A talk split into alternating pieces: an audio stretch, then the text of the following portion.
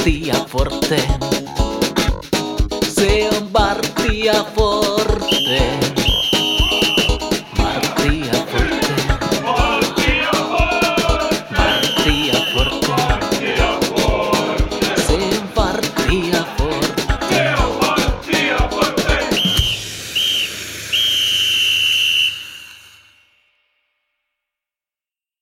On Varttia Forte ja tervetuloa kuuntelemaan TPS-kannattajien jalkapallopodcastia.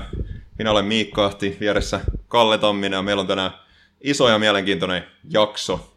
Ollaan saatu vieraaksi TPSn uusi päävalmentaja Miika Nuutinen. Tervetuloa.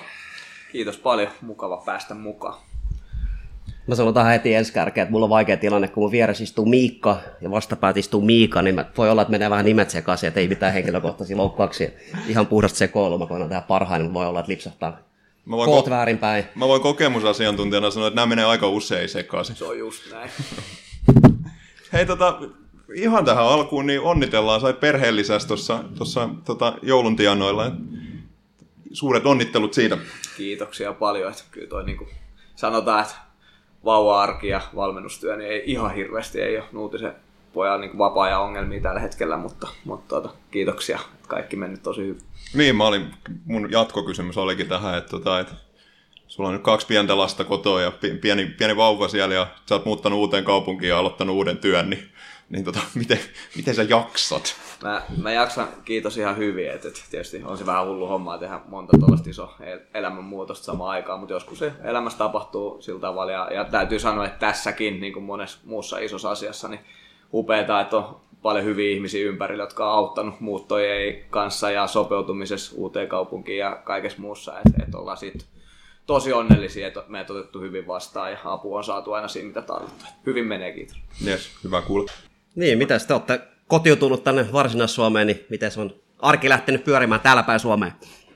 lähtenyt hyvin, että hirveästi mua tietysti varoteltiin etukäteen, että kuinka suuri muutos ja mullistus se on, mutta, mutta ei, se, ei se kyllä ole sellainen ollut, että, että mukava, Turku vaikuttaa mukavalta paikalta se, mitä ehtyy nähdä. Rehellisyyden nimissä pakko sanoa, että, että kyllä tuohon aika kupittaan ympäristö on rajoittunut, aika vahvasti Fudiksen merkeissä menty ja, ja tuota, muuten pelkästään positiivisesti sanottavaa siitä, kuinka meidät on tänne otettu vastaan ja, ja ehtinyt tapaa jo paljon, paljon tota, tosi, tosi mukavia ihmisiä, että ei, ei oikeastaan mennyt aika kivuttomasti, jos näin voisi sanoa. Se on hienoa kuulla. Me voitaisiin lähteä vähän, vähän siitä liikkeelle, että tota, kertoisitko sä meille vähän, että miten sä tänne Tepsiin ja Turkuun päädyit? Joo, varmaan sen osalta prosessi käynnistyi tosiaan kesällä, kesän aikaa ja, ja sain yhteydenoton. Täältä päästä tietysti mulla oli tuttui, tuttui ihmisiä, jotka kyseli aluksi vähän, että, että kiinnostaako keskustella asiasta lisää ja keskustelin use, u, useamman seurajohtoon kuuluva ihmisen kanssa vähän, että, että mitä, mitä palloseurassa halutaan tulevaisuudelta ja, ja sitten toisaalta niin kuin kyselivät omista suunnitelmista, niin mulla oli aika selvää jo siinä vaiheessa, että, se oma seuraava askel on niin kuin edustusjoukkueen valmentaminen ja, ja tuota, siinä ve, tavallaan käytiin keskustelua arvomaailmasta, suunnitelmasta, siitä, miten niin kuin, tätä työtä tehdään, ja, ja ne kohtas, kohtas aika hyvin, ja, ja sitten lähdettiin neuvottelemaan sopimuksesta. Et varmaan aika tavanomainen tällainen niin rekryprosessi jalkapallossa, mutta sitten aika perusteellinen kuitenkin, että kyllä useita kertoja keskusteltiin ja monen eri, eri ihmisen kanssa, ja, ja tosiaan sitten lyötiin, lyötiin nimet paperia sen viime kauden ollessa vaiheessa. Mm, Sä sanoit silloin, silloin siis sun ihan ensimmäisessä haastattelussa Tepsin, Tepsin YouTubessa, että, tota, että TPS on seurannut sua jo pidemmän aikaa, niin oliko tämä niinku ihan ensimmäinen yhteydenotto, tämä mikä tapahtui kesällä vai, vai miten? Joo, tämä oli, tää oli ensimmäinen yhteydenotto, mutta sitten mä kuulin jälkikäteen, että et itse asiassa se on ollut niinku tapetilla jo, jo aikaisemminkin, mutta, mutta en ole sit ennen tätä käynyt kuitenkaan itse mitään, mitään keskusteluita tänne. Sä teet Tepsikä aika pitkä sopimuksen. Kaikki jalkapallo seuraavat tietää, että valmentajan paikka on aika tuulinen, niin mitä se kertoo sulle, että kolme vuoden sopimus, mitä se mahdollistaa ja oliko se semmoinen yksi tekijä, minkä takia sä tänne tulit, että oli tämmöinen vähän pidempi projekti tarjolla? Se oli ehdottomasti yksi tekijä, ja siinä pitää tietysti olla itselleenkin aika rehellinen, että, että millaisena valmentajana itsensä pitää. Me ollaan varmaan kaikki aika erilaisia, ja, ja ainakin tässä vaiheessa omaa uraani pidän itseäni niin kuin prosessivalmentajana, että, että niin kuin pu- puhuin teillekin aikaisemmin jo, että, että sitten lähdetään vahvasti niin kuin kulttuuri, kulttuurin kautta sitä arkea muuttamalla, ja, ja nyt varsinkin kun tässä koko, koko hommassa se avainsana oli se muutos, niin sitten, että sille muutokselle annetaan myös niin kuin aikaa, totta kai se oli itselle, itselle tärkeää, mutta samaan aikaan myöskin se oma sitoutuminen, niin kuin, että, että en mä se, että mä kirjoitan kolmivuotisen sopimuksen, niin tarkoittaa yhtä paljon sitä, että se ei olla hakemassa niin kuin vuoden ponnahduslautaa itselle johonkin, vaan sitoudutaan, sitoudutaan niin kuin TEPSin kehittymiseen pitkällä aikajänteellä. Tuossa mainitsitkin, että sopimus tehtiin viime kaudella kesken kauden. Sehän viime kaudella tapahtui aika useassakin seurassa niin, että seuraavan kauden päävalmentaja valmis jotain toista seuraa, niin mikä sellainen tilanne se on, kun on periaatteessa vähän niin kuin kaksi rautaa tulella, niin vaikuttaako se rehellisesti arkeen Joo. vai? Kaikki aina sanoo, että ei se vaikuta, mutta mä vähän väikkään, että kyllä siinä ehkä jotain muutoksia joutuu itsekin tekemään siinä ajatusmaailmassa. No totta kai siinä tulee, tulee se, että seuraa ihan eri silmällä sit sitä, sitä toista, toista seuraa joukkuetta ja toki niin kuin ykköstä seurasin paljon, veikkausliikaa seurasin paljon, että sinällään se ei, niin kuin, ei ollut ihan hirveästi sellaista tehtävää, että nyt pitäisi ottaa yhtäkkiä kaikki haltuun. Ää, totta kai siinä vaiheessa 04 se päävalmentaja, niin se tärkein juttu oli niin kuin huolehtii, että se oma sitoutuminen siihen niin kuin näkyy ja tuntuu, ja kukaan ei sitä siellä epäile, ja mä en usko, että niin tapahtuu. Että, että si, siinä voin olla itselleni aika rehellinen, että kyllä se fokus pysyy siellä loppuun asti, mutta toki sitten siinä taustalla pikkuhiljaa alettiin keskustelemaan joukkueen rakennuksesta, hahmottelee mitä on. Totta kai mut kysyttiin mielipidettä, että ketä pelaa ei toivotaan, että jatkaa, ketä voidaan päästää menee. Että, että totta kai eihän se pitkäkestoisena tilanteena olisi missään tapauksessa optimaali, mutta, mutta ei se nyt missään tapauksessa varmaan niin kuin, ainakaan omaa arkeen niin kuin isoa remonttia laittaa.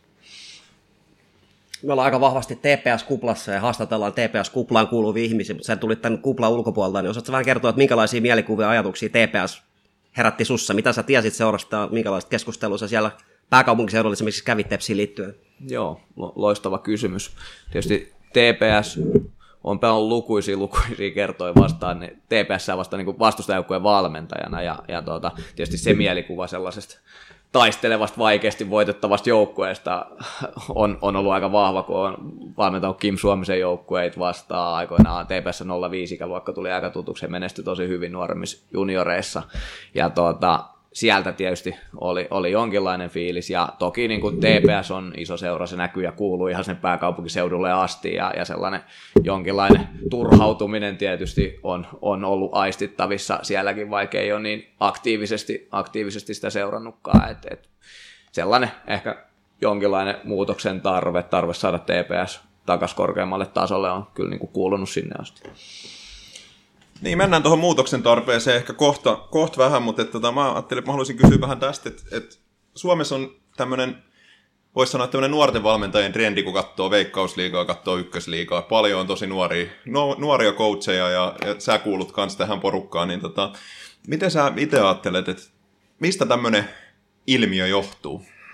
Joo, mielenkiintoista sillä tavalla, että aika tuore ilmiö, jos, jos sitä voi ilmiöksi sanoa, että eihän se näin ole ollut. Aikaisempi vuosina, nyt on ollut poikkeuksellisen paljon, mutta en osaa sanoa ihan rehellisesti ja jotenkin itse ajattelen tätä tosi paljon niin kuin sellaisen kysymyksen, että, että toivottavasti löydetään parhaat valmentajat parhaisiin paikkoihin ja niillä mennään oli minkä ikäisiä, ikäisiä tahansa ja, ja tota, ei tällä niin kuin ikäkeskustelu, mitä itsekin jonkin verran on liitetty, niin tuntuu sille aika, aika vieraalta, että se ei mm. ole sellainen asia, mitä kovin aktiivisesti ajattelee ja toisaalta itsellä on esimerkiksi läheisiä coachikollegoita niin kuin ihan tämän ikähaitarin niin kuin molemmista, molemmista päistä, että et en oikein osaa tuohon sanoa sen tarkemmin. Joo. Niin sut helposti lokeroidaan, TPSkin käytti, että nuoria lupaava valmentaja, niin mitäs mieltä sä itse olet? Onko se vähän väärä lokerointi, että koetko sä, että sä oot vaan nyt niin kuin nuoria lupaavaa, vai onko paljon jotain muutakin? No joo, en mä ehkä itse sitä, sitä niin kuin pidä siitä lokerosta, niin kuin ehkä kovin monesta muustakaan lokerosta, mihin, mihin helposti päätyy. Että tietysti valmentajat aina ha, nähdään niin kuin joltain kantilta monesti, ja ne perustuu tosi monesti ne lokerot, mihin laitetaan, niin ihan muuhun kuin siihen itse asiassa arjen valmennustyöhön, koska sitä ei monestikaan nähdä, että sitten varmaan omalta osalta ne perustuu johonkin TV-esiintymisiin tai, tai johonkin ihan muuhun, milloin sitten loppupeleissä aika vähän tekemistä sen, sen valmennustyön kanssa, että, että kyllä mä vierastan lokeroita ja totta kai sellainen, että ei mulle riitä olla lupaava valmentaja, että et mä haluan olla paras mahdollinen valmentaja TPSlle ja, ja tuota, toivottavasti se on se lokero, mihin tässä päädyy. No jos nyt vähän taustatetaan tuossa sun näkemystä jalkapallosta. Yksi asia, mikä tässä on viime aikoina ainakin mun somekuplassa on herättänyt keskustelua, on paljon tämä niin Suomen junnufutiksen yleinen taso. Mä ajattelin vähän kysyä sun näkemyksiä, tämmöisiä muutamia väittämiä. Yksi asia, mikä mun osui silmään viime kaudella sun vanha joukkue päävalmentaja Toni Korkeakunnassa on jossain haastattelussa, hän toivoisi enemmän kaaosta suomalaiseen jalkapalloon ja varsinkin nuor- nuorten valmennukseen, niin mitäs mieltä sä oot tuosta väittämästä?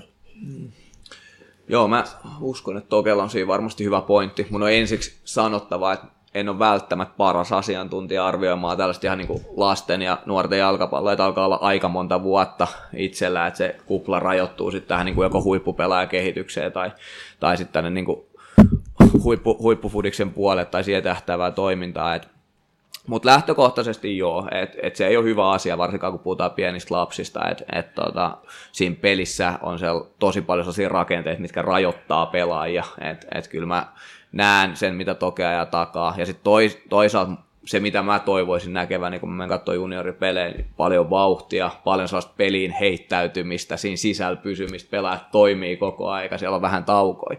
Ja sellaista, niin kuin me puhutaan paljon intensiteetistä tänä päivänä, se on sain trendisana, niin sitten samaa hengenvetoa pitää sanoa, että ihan pelkkää kaosta se pelaaminen ei voi olla, koska sellainen pelaaja, joka ei tiedä mitä tekee, ei pysty tekemään yhteistyötä muiden pelaajien kanssa, ei pysty myöskään korkean intensiteetin pelaamiseen, eli, eli toi on niin kuin, hieno raja, mutta, mutta kyllä mä tos kallistun siihen, että mitä enemmän tapahtuu, sen parempi, kun puhutaan lasten ja nuorten jalkapallosta.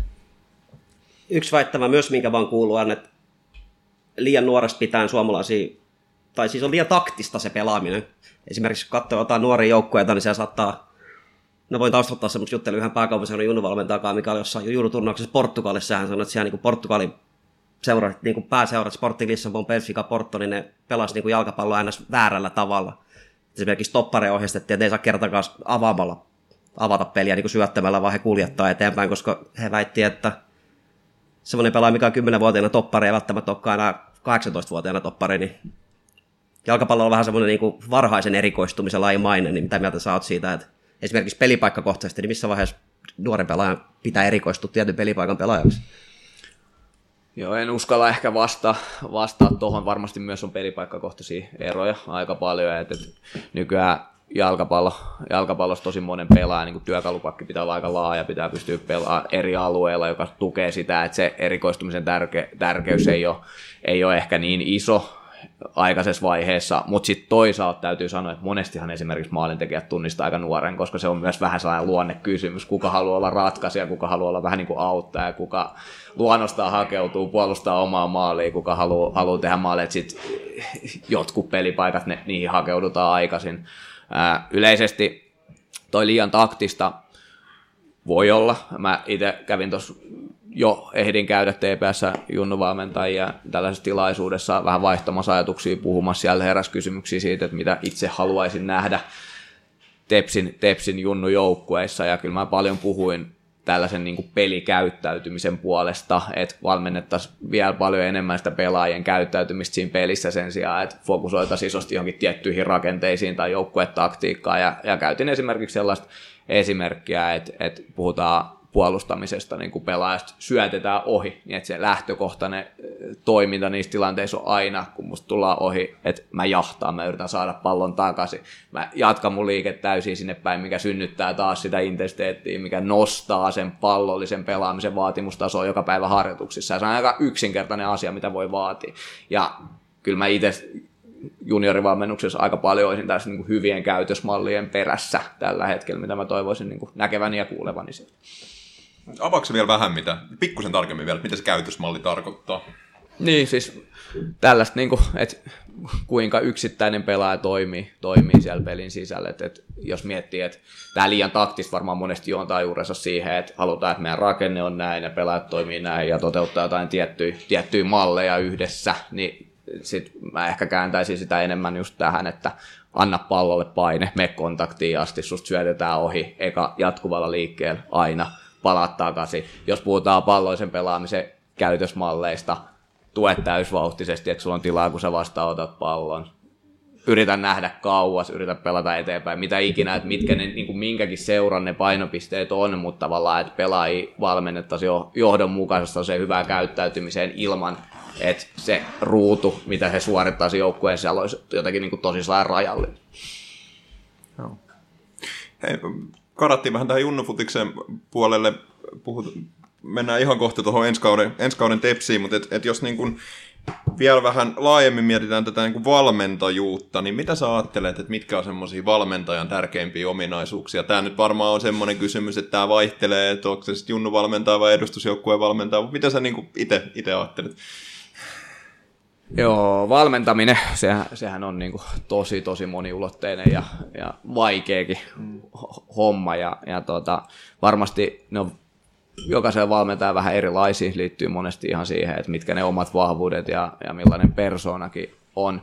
Et varmaan ihan kaikilla tasoilla se tärkeä asia on sytyttää se liekki siihen joukkueeseen ja saada pelaajat uskomaan siihen yhteiseen juttuun, mitä tehdään. Eli saavuttaa sellainen tilanne, missä, missä sen niin kuin vaatimustaso on korkea siinä, mitä tehdään, mutta samalla pelaajilla on sellainen fiilis, että he uskaltaa heittäytyä, yrittää parhaansa saamaan niin kuin omat vahvuudet tuotuu sen niin kuin yhteisen jutun käyttöön, ja, ja siihen voi tulla aika montaa tietä pitkin. Ja sitten totta kai, jotta siihen päästään, pitää myös selkeä näkemys siitä, että millaista peliä haluaa, miten sitä valmennetaan, mutta, mutta paljon paljon eri asioita liittyy liittyy tota valmentamiseen, ja kyllä mä tässä ehkä nostaisin esiin sen, että tiimityötähän se on, ja yhden valmentajan aika harvoin pitää osata ihan kaikkea, eli sitten se yksi tärkeimmistä asioista omassakin saappaissa on ymmärtää, että millaisia ihmisiä tarvitsee ympärille, jotta, jotta siinä tiimissä on kaikkea sitä, mitä se joukkue tarvitsee. Niin, sä oot toi tutun apuvalmentajan vanhasta seurasta tänne. Huomaatko mä välttelen sitä hoikoa sanomista ääneen nyt ihan viimeiseen asti. Niin mä mietin vähän tota päävalmentajan ja apuvalmentajan välistä suhdetta, niin miten paljon siinä pitää olla niinku yhteistä ajatusta jalkapallosta versus se, että vähän semmoinen niinku moniäänisyys tulee, että joskus voi itsekin huomata, kun joku perustelee asiat toisella tavalla, niin omakin käsitys laajenee asioista, niin mikä siinä on se suhde, kun apuvalmentaakaan mietitään, niin varmaan jotain pitää olla niin kuin yhteinen punainen lanka, mutta aina ehkä kaikista asioista kuitenkaan tarvitse olla samaa mieltä. Luottamus pitää olla vahva. Et todella vaikea toimia, jos ei ole luottamusta siinä, siinä staffin sisällä. Ja, ja sitten kun se luottamus on, niin silloin kun on hyvä luottamus, sitten uskalletaan totta kai olla niin kuin eri mieltä asioista ja, ja vääntää ja kääntää. Ja tietysti se, että se luottamuksen pystyy rakentamaan, niin monesti se vie aikaa, jolloin, jolloin on tärkeää, että se ihan koko staffi ei vaihtuisi aina kerralla, koska sitten se se ottaa aikansa rakentaa sitä ja, ja sitä luottamusta kuitenkin tarvii siellä ihan ensimmäisestä päivästä asti, mutta mun mielestä se on se avainsana.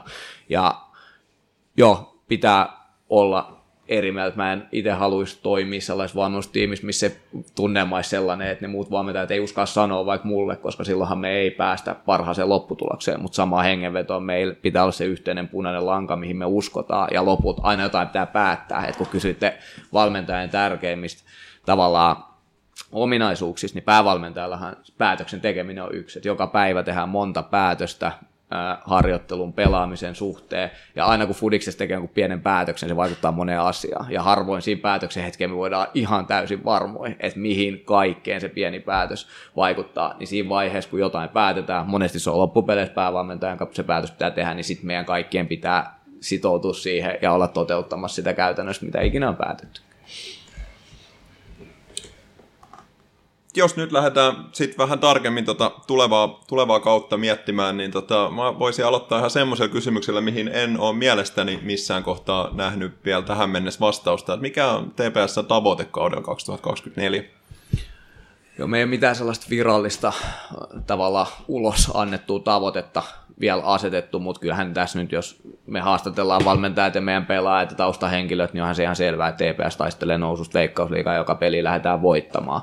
Et ei, ei mun mielestä minkään muun sanominen tässä yhteydessä olisi hölmää. Tietysti sitten se, kun mennään keskustelemaan, että millä keinoin siihen pyritään pääsemään ja, ja mikä se niin kuin pidempi strategia se takana on muut, niin siellä on niin kuin monet valinnat niin kuin on ehkä kauaskantoisempi kuin just se, että nyt pitää voittaa välttämättä se seuraava peli, mutta totta kai meidän ajatus tuo kopis joukkue ja staffis on se, että me lähdetään voittaa joka peli ykkösliigas piste.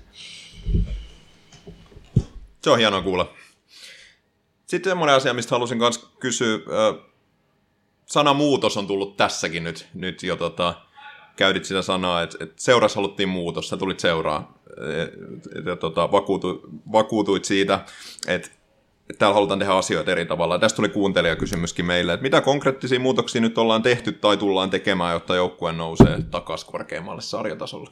Loistava kysymys. Mä, mä ajattelen niin, että aika vähänhän meillä on mitään sellaisia niin kuin taikatemppuja käytössä, että ajattelen, että menestys rakentuu siitä, että tehdään pieniä asioita hyvin päivästä toiseen, ja varmaan se niin kuin arjen vaatimustaso on se eka asia, minkä itse aina haluan omaa joukkueeseeni tuoda, että me sitoudutaan niihin meille tärkeisiin asioihin niin kuin joka ikinen päivä viikossa kentällä, kentän ulkopuolella, tehdään niitä korkealla laadulla. Ja, ja tietysti se koskee meitä valmentajiakin, että jos nyt halutaan niin kuin yksittäisiä esimerkkejä asioista, niin vaikka se, että me kuvataan joka ikinen harjoitus, mitä me tehdään, me käydään se läpi, me annetaan pelaajille palauteet. Esimerkiksi meidän valmennustiimin vaatimustaso on se, että me annetaan pelaajille koko ajan palautet siitä, että miten he toimii, jotta he pystyvät taas seuraavan päivän olemaan parempia, jotta se vaatimustaso on korkea, että sieltä ei livahda niin kuin sellaista toimintaa, mikä ei ole meidän standardien mukaista läpi sen takia, että me koko ajan sitä seurataan ja pyritään antaa sitä palautet monella tasolla, vaikka yksittäisen esimerkiksi.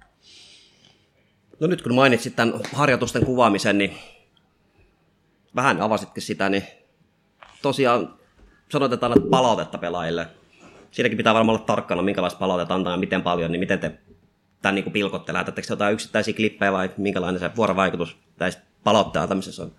Ehdottomasti pitää olla tarkkana ja mä sanoisin, että tärkeintä on varmasti tuntea ne pelaajat ja oppia tunteet, mikä toimii kenellekin. Meillä on pelaajia, jotka selkeästi kaipaa paljon sitä, että saa palautet, he kysyy sitä. Jotkut pelaajat on taas sitten sellaisia, että antaa mennä vaan, jossain vaiheessa ei ehkä tarvii, niin sitä sitten tietysti koko joukkueelle, että me aloitetaan joka päivä palaverilla, monesti me näytetään pari, pari klippiä esimerkiksi edellisen päivän harjoituksessa, on aika eri tason asioita, että joskus me ihan vaan näytetään asioita, mikä on meidän, mielestä, meidän arvojen mukaista toimintaa, että pelaajat näyttää omilla peliteoillaan kentällä sitä, että hei, tämä on nyt se tepsi, mikä me halutaan nähdä, nostetaan sellaisia asioita, joskus ne on enemmän tai meidän pelaamisen periaatteisiin liittyviä taktisia asioita, ja, ja sitten just niin kuin sanoit, että syvennetään niiden yksittäisten pelaajien kanssa, pelipaikkaryhmien kanssa sen verran, että mikä kullekin on sopiva. Ja se on ihan vääjäämätöntä, että tässä aluksi pelaajille tulee paljon informaatiot, koska niin kuin on puhuttu muutoksesta, niin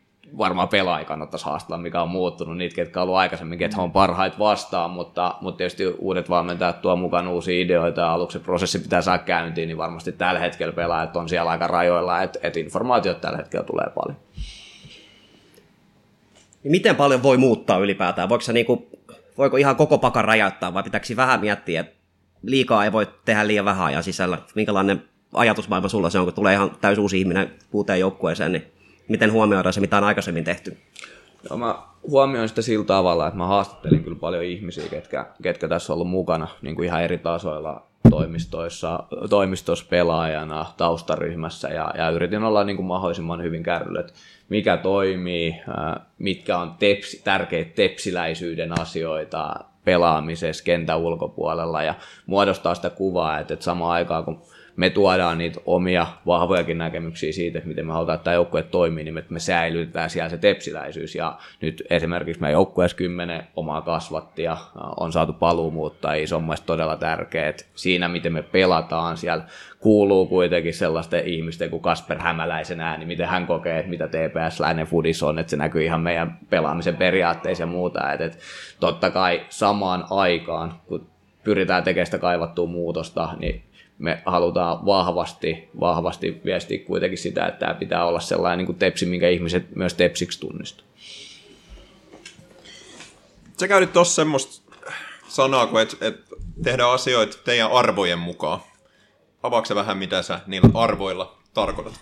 Joo, avaan mielelläni, että et mä itse tykkään, just kun puhutaan tästä kulttuurista, niin, niin rakentaa se aika vahvasti tällaisiin niin kuin muutamiin arvoihin, mitkä ei sinällään niin kuin ne on tietysti meidän joukkue, joukkueen asioita ja muuta, mutta sellainen muutama saa ydinarvo, mihin se meidän jokapäiväinen toiminta pohjautuu ja mistä tulee sitten konkreettisia tekoja meidän harjoitteluun, meidän pelaamiseen, meidän olemiseen kentän ulkopuolella. Ja, ja pelaajien kanssa ne meidän arvot, mitä me on puhuttu, ne liittyy aika paljon intohimoa, yhteistyöhön, siihen luottamukseen, mitä mä jo nostin, ja, ja ne on sellaiset, mitkä on tuossa meillä koko ajan arjessa tapetilla, ja tietysti mitä enemmän me mitä selkeämpi se on pelaajille se arvomaailma, mitä me siellä halutaan, mitä tavallaan selkeämmin se tulee siinä kaikessa meidän toiminnassa, niin mä uskon, että sen yhtenäisempi joukkue me myös pystytään olemaan.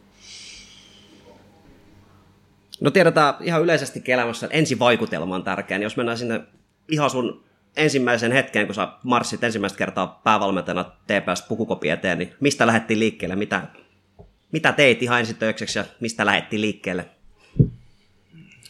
Koitetaan kelata ajas, ajas taaksepäin sinne joulukuulle. Aika paljon on tapahtunut senkin jälkeen, mutta tietysti tervehdi pelaajat, tutustuin, oli soitellut heidät kyllä läpi jo siinä vaiheessa ja, ja se prosessi oli sillä tavalla käynnissä, että tiesin kyllä hyvin, kenen, kenen kanssa on tekemisissä ja, ja ei, puhuin heti siinä sellaisesta, niin kuin, että miksi, tää, miksi täällä ollaan ja, ja mitä, mitä, va, mitä tavalla ollaan toimittamassa, mitä ollaan tekemässä. Ja heti taisi ensimmäisessä palaverissa nostaa sit ne muutaman asian, mitä pelaajilta odotetaan, että mitkä on sellaiset, niin kuin me puhutaan, non-negotiable behaviors, että heti pelaajille niin kuin selväksi se, että, että mitkä on ne niin kuin muutamat ydinasiat, mitä halutaan nähdä heti ensimmäisistä harjoituksista asti. Ja, ja tota, Joo, totta kai puhuin näitä samoja asioita muutoksesta ja, ja siitä, että tullaan tätä perinteistä hienoa seuraa niin kuin nostaa, nostaa. Ja se on, nostin muistaakseni siinä, siinä keskustelussa esiin sen, että en koe, että yksittäinen valmentaja tai valmennustiimi sinällään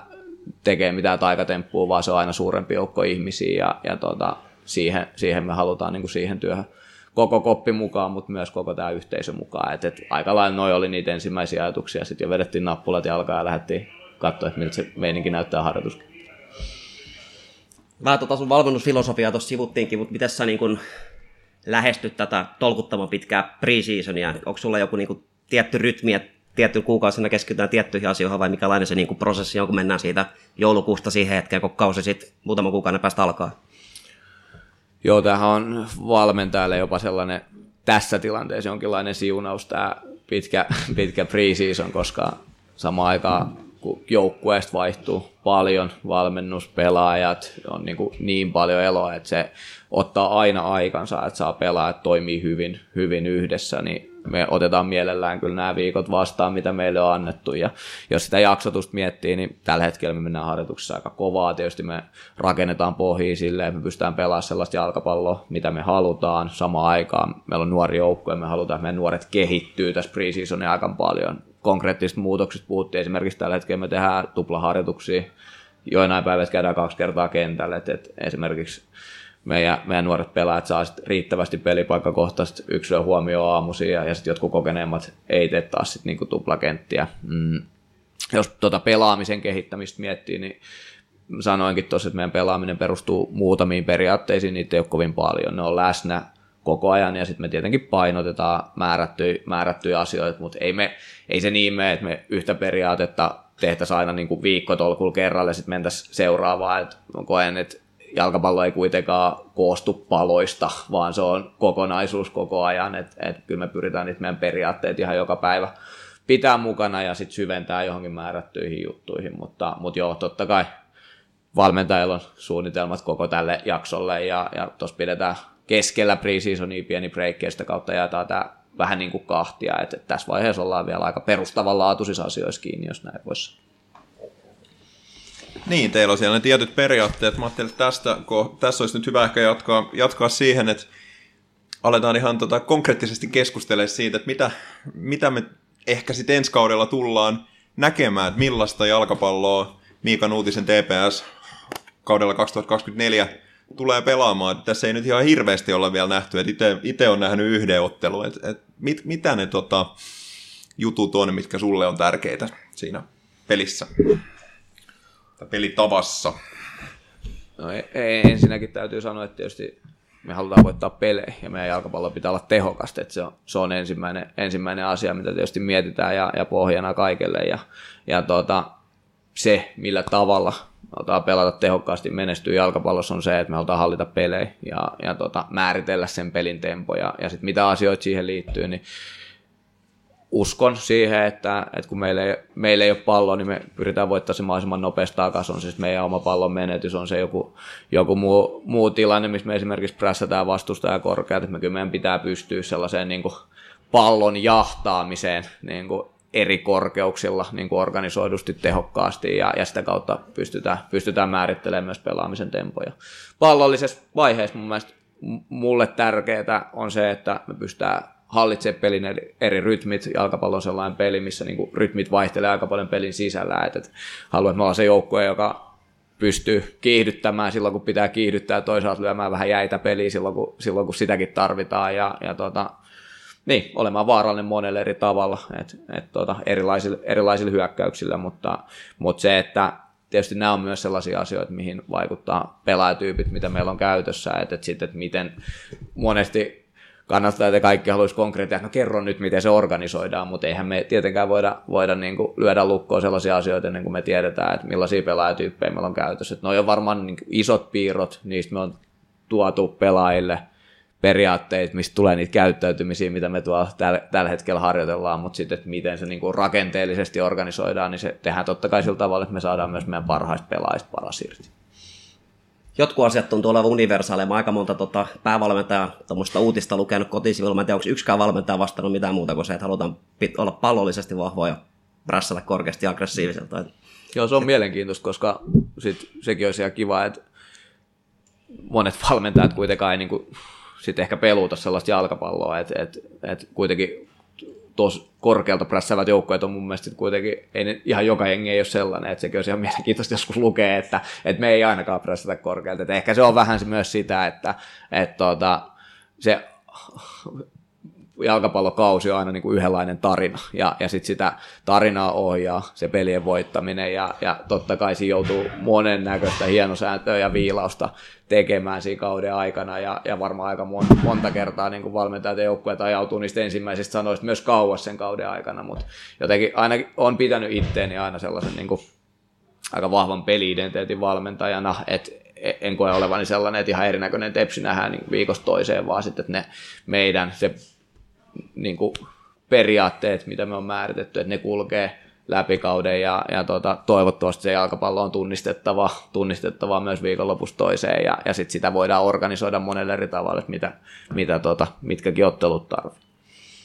Niin, jalkapallovalmentajat voisi ehkä näin karikoidusti jakaa kahteen semmoisia lokeroja. Toinen tyyppi voisi olla ehkä semmoinen, että on se vahva oma näkemys, pelityyli, ja sitten sopeutetaan pelaajat siihen esimerkiksi Jednek Ceman on Italiassa mm. esimerkki, että hän on 50 vuotta painanut tietyllä sapluunalla, sitten pelaajat tarvittaessa soveutuu siihen. Tai sitten joku Jose Morino, mikä pistää Samuel tuon laitapakiksi, sillä mennään. Versus sitten toinen koulukunta voisi olla semmoinen Carlo Ancelotti tyylinen, että mennään joukkueeseen ja muokataan sitä pelitapaa sitten sen pelaajiston suhteen, niin näetkö että se tilanne on näin ja kumpaa koulukuntaa saa ehkä kuulut näissä jaoissa, jos tämmöinen jakolinja nyt voidaan tehdä? Zenek Zeman, loistavaa. Pakko pakko tota ensin, ensin tota peukuttaa tuota, ton nostamista. Tota, kyllä mä, jos näihin lokeroihin pitää mennä, niin kuin sanoin, että en ihan hirveästi tykkää, että ehkä mä tekisin jonkun sen janan, että, että varmaan on ehkä siellä niin kuin idealistisemmassa päässä, että, että ne tietyt asiat omista joukkueistani tunnistaa, tunnistaa joukkueesta toiseen, mutta kyllä mä sitten samaan aikaan sanon sen, että, että kyllä kaikkien hyvien valmentajien pitää pystyä saamaan ne parhaat pelaajat pelaamaan hyvin. Ja ehkä just korostan tätä, että, että määrätyt periaatteet on itselleni pyhiä, mutta sit sitä voi organisoida kyllä monella tavalla, että, että saadaan oikeat pelaajat oikeille alueille ja, ja pelaamaan niin kuin hyvin yhdessä. Miten paljon se, no nyt ei välttämättä ole paras esimerkki siitä, kun ehkä ei ole semmoista niin kuin suurta identiteettiä seurassa, mutta jos nyt otetaan tämmöinen esimerkki, että jos olisi nimitty Toni Puliksen seuraajaksi Tokea, niin kehtaako sinne mennä sitten tota piiputtelemaan ihan mielimäärä, vai millä tavalla siinä pitää huomioida vähän se, että mihin seuraan tulee, ja sopeutua sitten vähän myös siihen? Pitää, ja pitää ymmärtää, ymmärtää, mihin tulee, ja just ehkä se, mihin viittasin aikaisemmin, että, että pyrin omat läksyni tekemään, tietysti pelejä katsomaan, mm. mutta myös ihmisiä haastattelemaan, koska monestihan se pelityyli on myös aika vahvasti kokemus, niiden ihmisten kokemus siitä, että mistä tässä seurassa on kysymys. Ja, ja jos siellä kannattaa illas, missä tavattiin aikaisemmin, niin taisin sanoa, että, että monesti se, mitä vaikka TPSn kannattaa, että odottaa ja mitä itse odottaa, niin se ei olekaan ehkä liian erilainen, että, että siellä ensimmäisen ihan valmentajallakin tulee ne asiat, että, että kyllähän Nuutisen TPS pitää näyttää siltä, että ne pelaajat tekee töitä tuolle joukkueelle ja ne on periksi antamattomia ja, ja tota, ne niin joka ikinen siellä katsomus voi nähdä, että hei nyt noi taisteet on niille merkittävä, se liekki näkyy. Et, et tollasten asioiden, sen niin kokemuksen saaminen on, on tärkeää, sen kokemuksen kunnioittaminen, mitä ihmisillä on. Ja sitten jos mietitään ihan tällaisia ääripäitä, tosi harvalla seurallahan fudismaailmassa on jotenkin tosi selvä identiteetti, mikä säilyy valmentajasta toiseen. Stoke on varmasti yksi esimerkki, ja sitten tällä klassinen Barcelona mainitaan ehkä toisena, mutta, mutta sitten se on varmaan jo vähän rekryprosessistakin kiinni, että jos halutaan olla tosi vahvasti jonkun tietyn näköinen, niin sitten voi olla, että, että se vaikuttaa sen valmentajan valintaan, mutta, mutta kyllä mä aika nöyrä sen suhteen on, että kyllä valmentajan pitää tietää, mihin tulee. Niin, ja Kalle puhuu nyt ehkä pikkusen jossain määrin vähättelevästi. Me ollaan tästä tota, Varhelainen Miro haastateltu istu ihan siinä samalla paikalla missään, ja hän kertoi siitä, että kyllä he on pyrkinyt siellä määrittelemään, että mitä on tepsiläinen jalkapallo. Mm. Ja sä kerroit tässä, että sä oot Junnu-valmentaja kanssa käynyt jo keskustelemassa. Mm. Et, et, tota, varmaan, miten sä ajattelet, että miten se sun oma pelitapa sopii yksin sen kanssa, että mitä, mitä siellä niin kun on linjattu sitten seurassa aikaisemmin? En koe, että se on ristiriidassa, ja, ja sitten samaan aikaan taas, että kyllä ne asiat, asiat mitä me kuultiin, mitä me nähtiin, mitä me koettiin siitä, mitä Tepsiläinen jalkapallo täällä on, niin kyllä ne niin kuin myöskin omia mausteitansa toi niihin meidän periaatteisiin ja siihen jalkapalloon, mitä me lähdetään pelaamaan. Et, et ei voi sanoa, että tänne oltaisiin tuomassa nyt sitä pelimallia, mitä vaikka Klubin 04 kanssa tehtiin tai mitä tehtiin Käpyläs aikanaan, vaan kyllä jokainen, jokainen ympäristö on erilainen ja, ja jokainen joukkue, mitä valmennetaan sitten niinku omanlaisensa ja siinä pitää löytää siihen toimiva ratkaisu. Jos mennään vähän konkre- niin mikä tässä nyt sitten on erilaista? Joo, se tuossa, mitähän mä sanoisin, että mä en pa- pa- paljasta, paljasta ihan liikaa, koska tuosta täytyy sanoa, että me ollaan tietysti pelaajienkin kanssa vielä monessa jutussa aika vaiheessa ja ihan, ihan kaikki niitä peliin liittyviä asioita me ei ole vielä esitelty ja ehkä sen takia mä en mä en haluaisi mennä ihan liikaa asioiden edelle, mutta jos mä sanon, että Silleen, mitä, mitä pystyy... asioita keskustelussa, anteeksi keskeytyn, mitä asioita keskusteluissa nousi esille, niin se, että kun mä kysyin, että mitä on tepsiläinen jalkapallo, niin mä sain ihan yhtä monta vastausta kuin oli vastaajia, se täytyy sanoa, että kuten sanottu, se on kokemus. Mutta sellaisia asioita, mitä sieltä nousi, sellainen niin kuin rohkeus, aggressiivisuus, ää, eteenpäin meneminen, niin mä sanoin, sen verran mä voin sanoa, että, että kyllä se niin kuin, puhutaan aggressiivisuudesta, kyllä mä haluan, että se näkyy vaikka meidän puolustuspelaamisessa. Me puhutaan siitä rohkeudesta pelata eteenpäin. Mä haluan, että se näkyy niissä hetkissä, kun meillä on sauma kiihdyttää hyökkäyksiä. Mä haluan, että tietynlainen niin kuin, tossa, tossa merkityksessä tepsiläisyys näkyy niissä hetkissä, kun me vaikka voitetaan pallo. Mutta, mutta ton tarkemmin mä en uskalla vielä tässä vaiheessa sanoa, kun tuota, joukkueenkin ollaan vielä aika vaiheessa näitä asioita. Tämä ymmärretään. No me ollaan näissä lokeroista ja vähän tämmöisistä valmentajan stereotypioista puhuttu, niin yksi asia, mikä ehkä suhun liitetään vahvasti, on tuommoinen niin data, datavalmentaja varmaan pohjautunut sieltä, kun sä oot niissä Ylen studioissa ollut kaiken näköisiä graafeja esittänyt, mistä mullakaan aina ihan haju, että mitä ne oikein esittää, mutta hienoja ne nyt joka tapauksessa on. Niin mikä sun suhde tuohon niin dataan tässä niin kuin arjessa on? Miten paljon sä niin kuin mittaat ja onko jotain, niin kuin, tai mikä on siinä, niin kuin, miten data on läsnä niin kuin arjen jokapäiväisessä tekemisessä?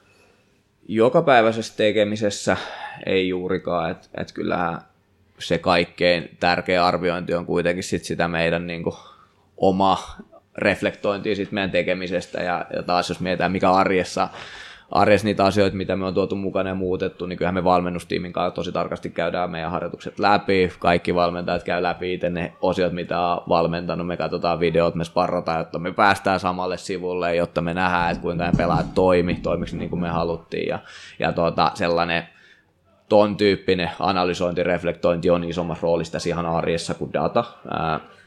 Mutta tietysti sit se, mikä mun suhde on, niin tässä pitää sanoa, että tietysti mä, mä oon tehnyt sitä, mitä Yleisradio on pyytänyt, ja se on ollut mullekin tosi kiinnostava oppimisen paikka, että se näkökulma on ollut toi, että se ei, uskokaa tai älkää, se ei ole aina ihan helppoa niihin parin minuutin setteihin koittaa sitä niin kuin viestiä, viestiä puristaa, mikä, mikä halutaan milloinkin pelistä tuoda, tuoda tausta, taustatietoa, mutta en koe, en koe millään tavalla olevani sellainen niin datavalmentaja ja, ja mä, en, mä en itse asiassa usko, että kukaan, joka mun työtä on läheltä seurannut, niin välttämättä mua sellaiseksi myöskään, myöskään kuvailiksi, mutta totta kai se on osa, osa modernia valmennusprosessia ja se, miten se sitten näkyy, näkyy tässä meidän, meidän arjessa, niin meillä on määrättyjä tällaisia niin kuin, äh, data, miten nyt sanoisi, indikaattoreita, kauhea sana, mutta miten me seurataan, ja ne liittyy tosi vahvasti meidän pelaamiseen, ja sen lisäksi me varmasti tulee jonkin verran hyödyntää dataa esimerkiksi vastustajan skauttaamisessa, ja, ja vähän sitä on tehty myös meidän pelaajarekrytoinnissa, että et käytetään sitä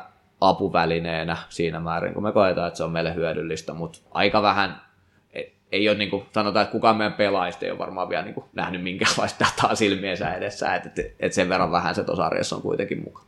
Hienosti luit tuon seuraavan kysymyksen. Me ollaan täällä haastateltu myös Junnupuolen datavalmentajaa. Sieltä me opittiin tämmöinen hieno termi kuin KPI, eli Key Performance Indicator, mikä siis, jos nyt joku meistä ei ole kuunnellut sitä meidän aikaisempaa jaksoa, niin totta kai kuunnelkaa se, niin opitte, mutta niin lyhyesti, niin tarkoittaa sitä, että pelistä valitaan niin sen pelitavan pohjalta kolme, neljä jotain mittaria, mitä seurataan, ja niiden kautta sitten ehkä vähän analysoidaan sitä toteutuksen onnistuvuutta, niin mitkä sulle olisi semmoiset KPIt, eli muutamat tietyt yksittäiset jutut, mitä sä tykkäät seurata, mitkä on niin kuin sille sun jalkapallofilosofialle tärkeitä?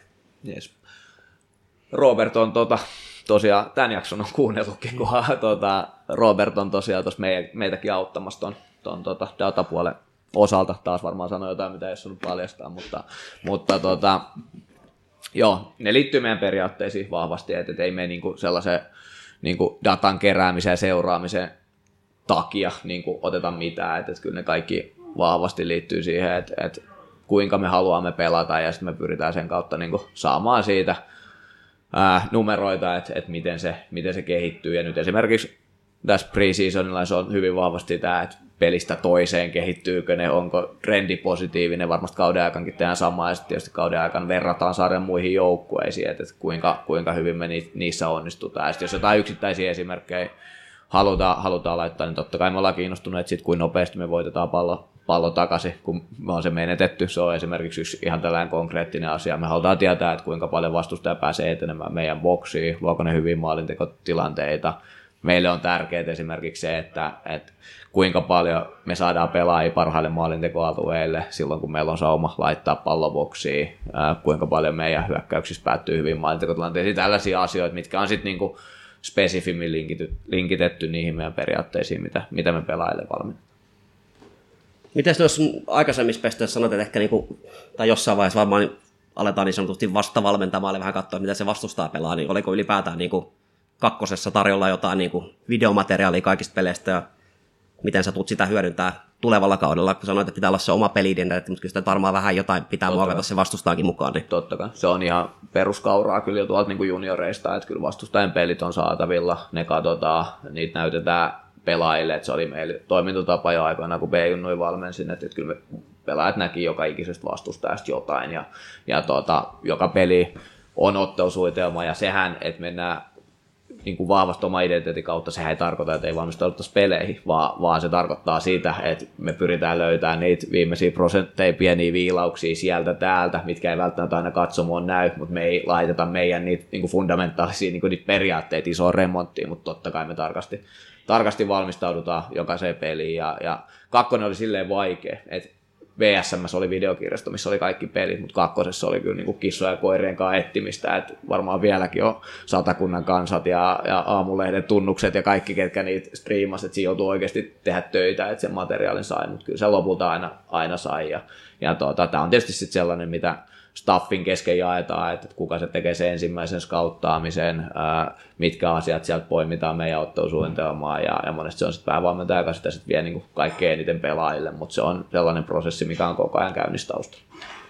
Osaatko vähän avata, ei nyt tarvitse mitään niin yksityiskohtaa, mutta ylipäätään, jos ei mitään yksittäistä ottelua, yleisesti, jos sä katot tai joku katsoo vastustaa, niin, niin kuin, mitä ne pienet prosentuaaliset jutut, mitä sieltä halutaan löytää, niin mihin se vaikuttaa ja mitä sieltä niin kuin halutaan löytää? Joo, se Hyvä kysymys. Äh, se varmasti meidän skauttaaminen menee silleen, että vastustajat katsoo aina useampi peli, että ollaan varmoja siitä, että mitä he oikeasti tekee, että ei, ei jäädä kiinni siihen, että, että yhdessä pelissä on tapahtunut näin. Varmaan katsotaan vähän dataa myös, että, että mistä vastustaja esimerkiksi luonut paikkoja, mistä ne on päästänyt paikkoja, ketä siellä on tosi tärkeää huomioida, millaisia pelaajia siellä on, äh, ketkä on niitä parhaita pelaajia, kenen kautta he luo, ketkä on heille tärkeitä, onko siellä jotain sellaisia heikkoja lenkkejä, mihin me voidaan saada tällainen niin mismatch-tyyppinen tilanne. Ja, ja sitten esimerkiksi näin, että jos me todetaan, että vastustajalla on tuo sellainen pelaaja, että meillä on selkeästi parempi pelaaja tuolla pelipaikalla, miten me luodaan sellaisia tilanteita, että meidän se pelaaja saa mahdollisimman usein pallo hyviä tilanteissa sitä vastaan eristetysti ilman, että hänellä on tukea.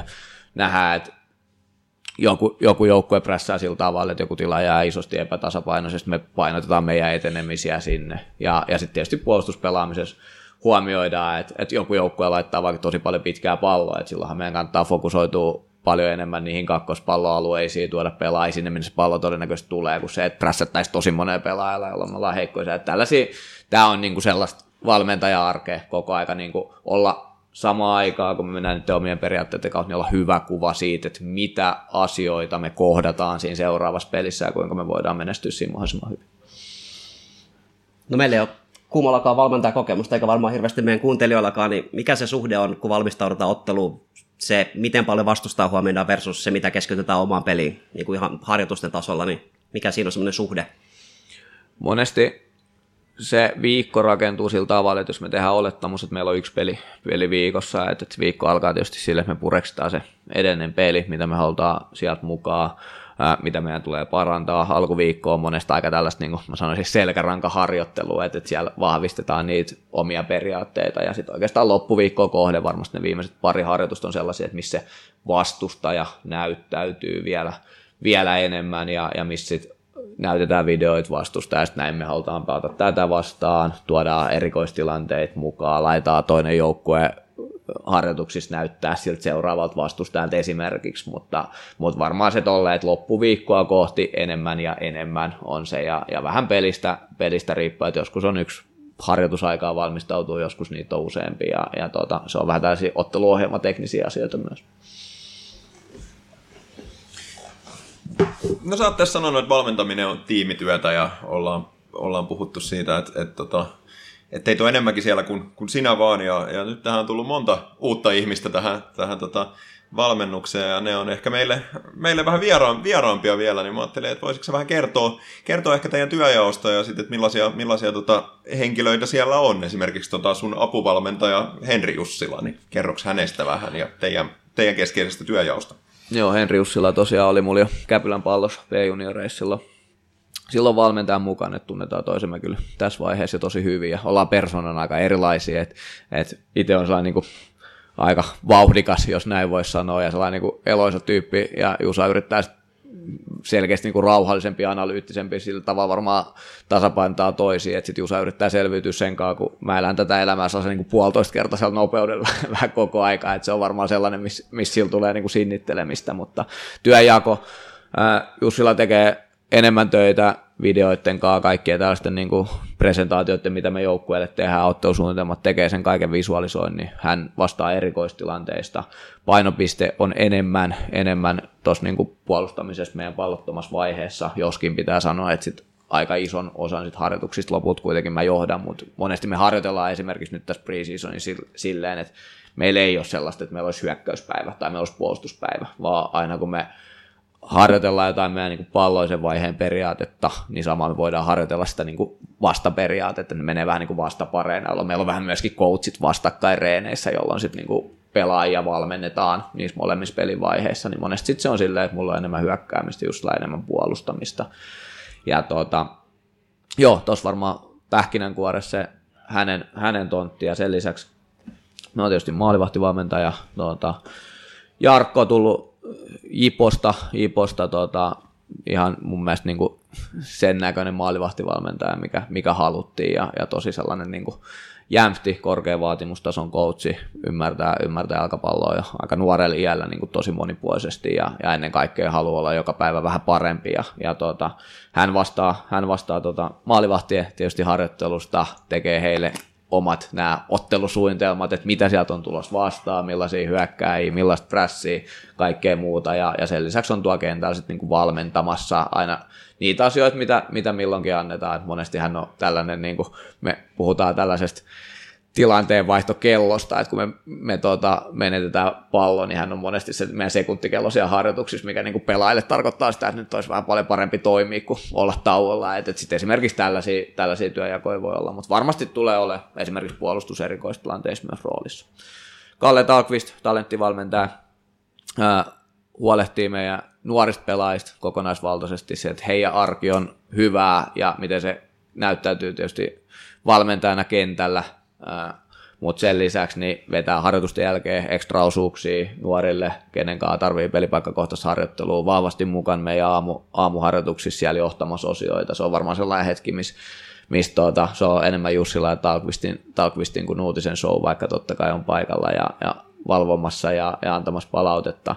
Ja tuota, tulee varmaan olemaan sitten tuossa mun sparraaja paljon tuon hyökkää, hyökkäämisen osalta, että et se on varmaan niinku jollain tavalla niinku hänen jalkapallosielu lähellä. Ja Michael Olifant, fysiikkavalmentaja, on kaikissa meidän tapahtumissa mukana isosti suunnittelemassa harjoittelua mun kanssa, just kysyit tästä harjoittelurytmityksestä, miten priisissä on kaikkea muuta, että kyllähän niin kuin, mitä kauempaan kaudesta ollaan, niin, niin sen enemmän se on niin kuin olifantin show tietyllä tavalla se rytmitys, että me saadaan pelaa sellaiseen kuntoon kuin halutaan. Hän asettaa meille kilometrimäärä targetteja, että mihin harjoituksilla halutaan päästä, vetää ensimmäiset tosiaan harjoituksissa, juoksuttaa poikiin reenien jälkeen, vetää saliharjoitukset ja, ja tota, tietysti tässä on niin kuin valmennustiimi, mutta se, sen lisäksi tietysti niin kuin taustatiimi on iso, et, ja on aikaisemminkin nostanut, että et samaan aikaan kun on muuttunut paljon, niin hienoa, että paljon on myös pysynyt, että meillä on näitä tapaa ja jankkaa ja kaikille tepsiläisille varmaan tuttui, tuttui ihmisiä tuossa, fysiot saatiin pidetty, jotka on tehnyt hyvää työtä täällä ja,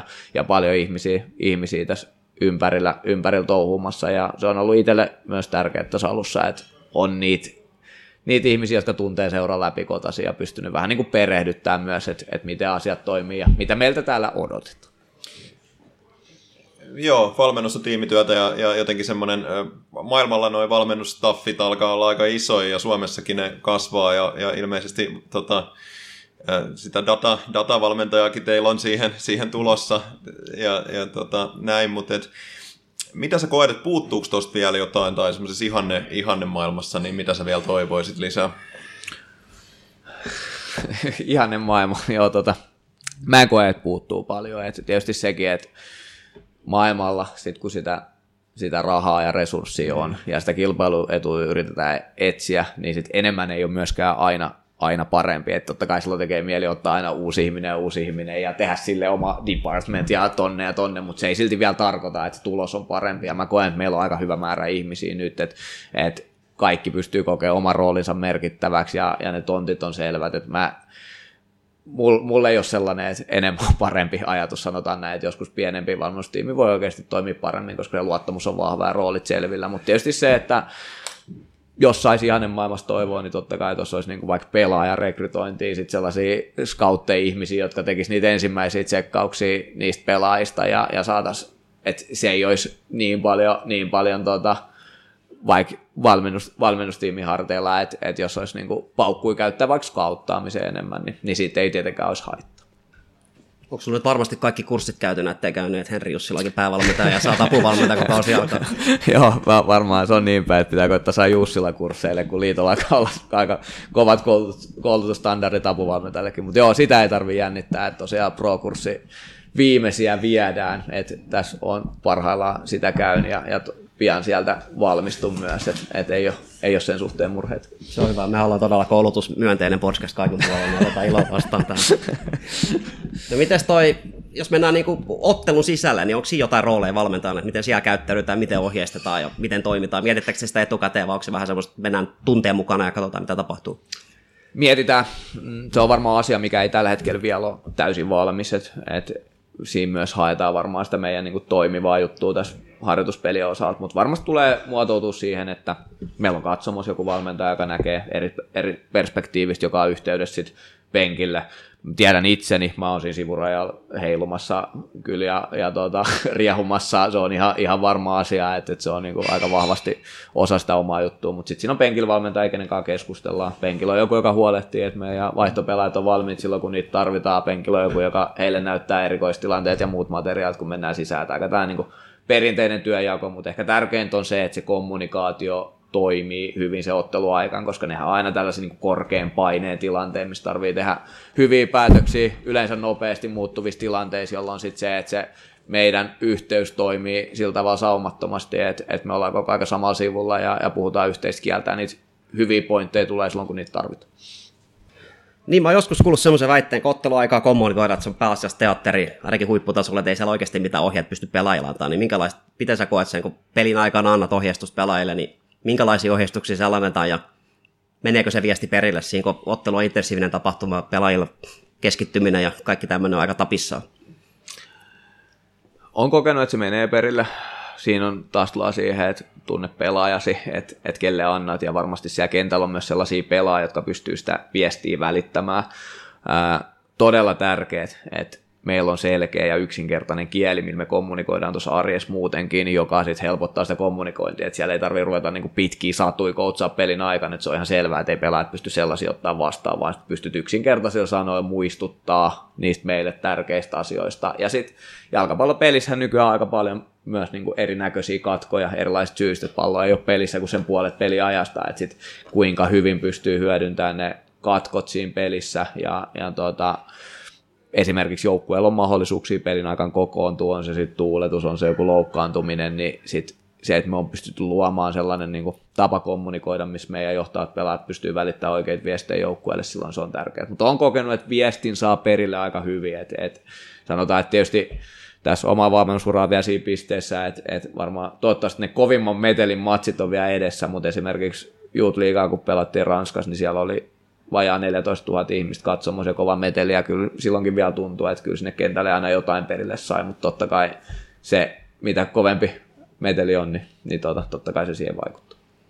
Sä mainitsit ton valmennuskielen, niin mä aloin tätä podcastia verrata tämmöisen uuden kielen termin kuin kielen esteettömyys, eli lähinnä sitä, että nykyään jalkapallon puhe ja termisto menee aika monimutkaiseen suuntaan, niin esimerkiksi, jos mietitään sitä arkea, niin miten tarkkana siinä pitää olla, että se viesti menee perille? Käytätkö esimerkiksi, jos Miika Nuutinen on Ylen studiossa, niin käytätkö sä niin kuin samanlaista kieltä arjessa, kun sä vedät treenejä, vai onko se vähän niin kuin pitää miettiä, että miten se saa se viestin perille?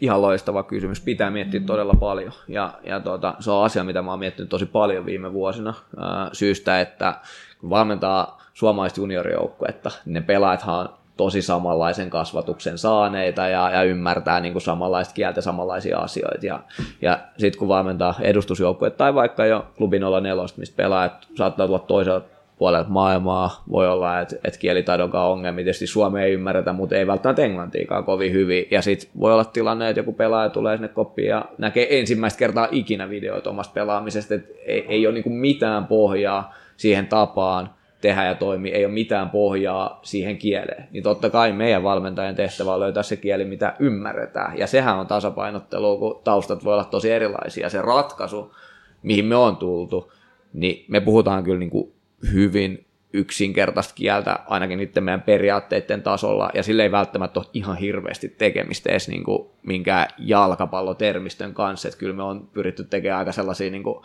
tarinallisia periaatteita, mitkä ymmärtää ihan jokainen, vaikka mun isoäiti voisi ymmärtää niitä ilman, että se niin kuin ymmärtää jalkapallosta mitään, ja, ja sitten tietenkin me valmennuksessa tarvitaan määrättyjä termejä, mitä me voidaan sitten niinku valmennustiimin kesken käyttää, mikä helpottaa meidän kommunikointia, ja sitten määrättyjen pelaajien kanssa, missä me voidaan varmoja, että toi on hänelle niinku arkipäivää, mutta koko joukkueelle on kokenut, että se viesti pitää olla aika pelkistetty, ja, ja siinä ollaan varmaan sellaisista niinku hienoimmista jalkapallotermeistä tosi kaukana palaan vielä tuohon ottelukohtaiseen valmennukseen. Mä oon kuullut tämmöisen kaupunkilegendan, että joissain seuroissa jaetaan vastuuvuoroja, että päävalmentaja Mouho ekat 15 minsaa ja sitten apuvalmentaa seuraavat 15 minsaa ja veskari valmentaa seuraavat 15 minsaa, ettei tule kenellekään keltaista karttia, niin pitääkö, pitääkö paikkansa?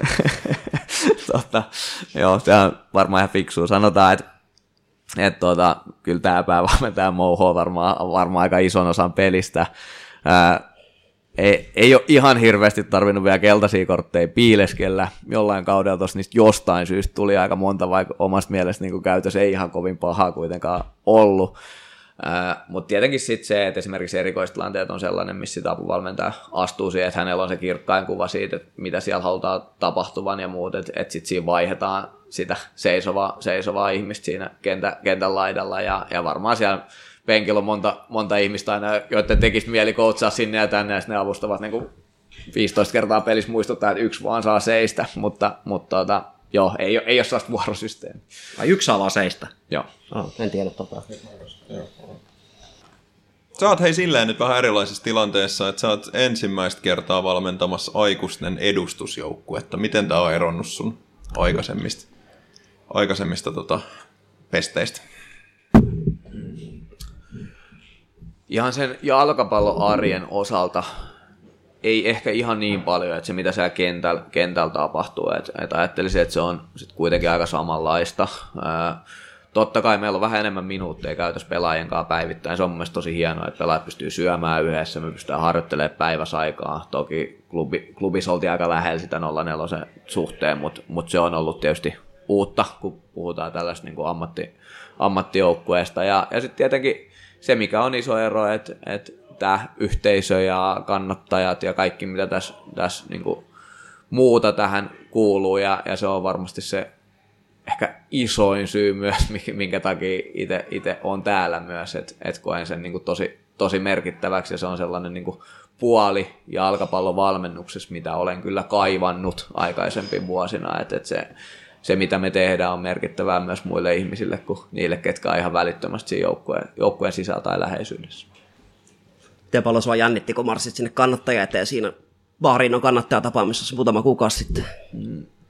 En mä ei, ei varmaan kovin paljon. Et, et tota, mä, kyllä niinku, mä olin innoissani siitä, mä sanoisin näin, koska ihan niinku tälleen vilpittömästi, että et mun mielestä oli tosi hienoa, että tiistai-iltaan siellä on niinku kymmeniä ihmisiä, ihmisiä tota, tuoppien kanssa niinku kysymässä kysymyksiä valmentaa niinku joulukuussa, mikä tietenkin vaan kertoo siitä, että kuinka tärkeästä asiasta puhutaan, ja, ja se, mä en näe kovin montaa paikkaa Suomessa, missä tämä tapahtuisi, ja, ja olin siitä niinku innoissani, ja sitten en, mä en ole kovin kova jännittäjä niin kuin tollasten tapausten osalta, että tietysti se, että jonkin verran on ollut, ollut erilaisissa tilaisuuksissa kamera edessä tai yleisö edessä tai muuta, että, että siinä on varmaan jonkinlainen rutiini on siihen olemassa, että, että sit enemmän jännittää kyllä sit ihan niin kuin pelejä ja, ja tavallaan, tavallaan sitä, että tollaiset ei sinällä ehkä sitä nosta. No yksi iso osa, mikä tämän edustusjoukkueen päävalmentajan arkeen on tämä joukkueen kokoaminen. Sä olit edellisessä pestissä vähän niin kuin reservijoukkueen päävalmentaja, niin miten paljon sä siellä ns. kokosit joukkuetta? Oliko se enemmän edustusjoukkueen ehdolla vai mitä paljon sä saat siihen vaikuttaa, että minkälaisia pelaajia siinä sun joukkueessa pelasi? No en niin paljon, että tietysti ho- Hoikos oli tällainen niin kuin scouttausryhmä, mitä kautta tuli pelaajia ja, ja sitten siinä oli vielä urheilutoimenjohtaja siinä niin kuin itseni yläpuolella niin kuin neuvottelemassa ja valitsemassa niitä pelaajia. Ja sanotaan, että suurin osa niistä pelaajista, ketä sinne tuli, niin oli sellaisia, että, että ne tuli kyllä niin kuin ihan omalla siunauksella ja, ja sellainen, että me oltiin yhdessä mietitty, että tällainen voisi sopia, täällä voisi olla potentiaalia, että mulla oli sana siinä, mutta samaan aikaan se tilanne oli aika erilainen, koska eihän siinä etsitty pelaajia niin kuin siihen joukkueeseen, vaan siinä etsittiin pelaajia, jotka tulee jossain vaiheessa murtautuu hoikoedustusjoukkueeseen, ja, ja se näkökulma oli paljon enemmän se, että siinä mielessä tämä tilanne on niin kuin erilainen. Niin, millainen tämä sun kokemus nyt tähän mennessä on ollut tästä joukkueen rakentamisesta? Mm. Kyllä se aika sellainen odotetunlainen on ollut, että ei tästä niinku ihan massiivisia yllätyksiä ole tullut. Ää, heti alkuun pitää sanoa, että tietysti tämäkään ei ole niinku yhden, yhden ihmisen show, ja niin pitkälle ei mennä, että Nuutinen olisi tuolla neuvottelupöydässä, että kyllä muut ihmiset sitten ne, ne asiat hoitaa.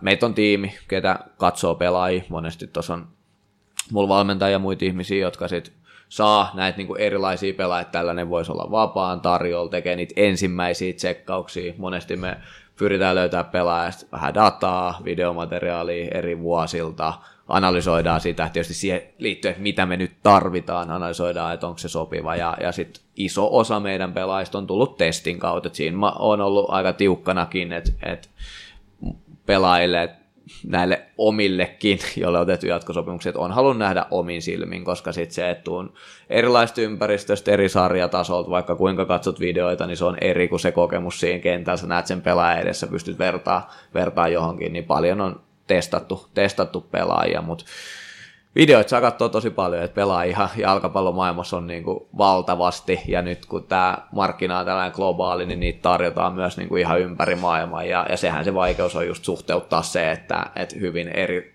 tasoisista sarjoista tulee siinä ympäristössä erinäköisiä pelaajia, ja yrittää ymmärtää sitä, että kuka on meille, meille hyvä pelaaja, ja sitten niin, se, minkä tiesin itselleni tärkeäksi jo siinä niin kuin tähän lähtiessä, niin että kyllä pelaajarekrytoinnissa on aika tarkasti myös haastateltu niitä pelaajia, ketä meille tulee, että, että miten he ajattelee omasta urastaan, työnteosta, ää, mitä he voi omalla persoonallaan tuoda tuonne meidän joukkueeseen kentälle sen ulkopuolella ja pyritään sitä kautta saamaan niin toimiva ryhmä, joka, joka voi pelata hyvää jalkapalloa.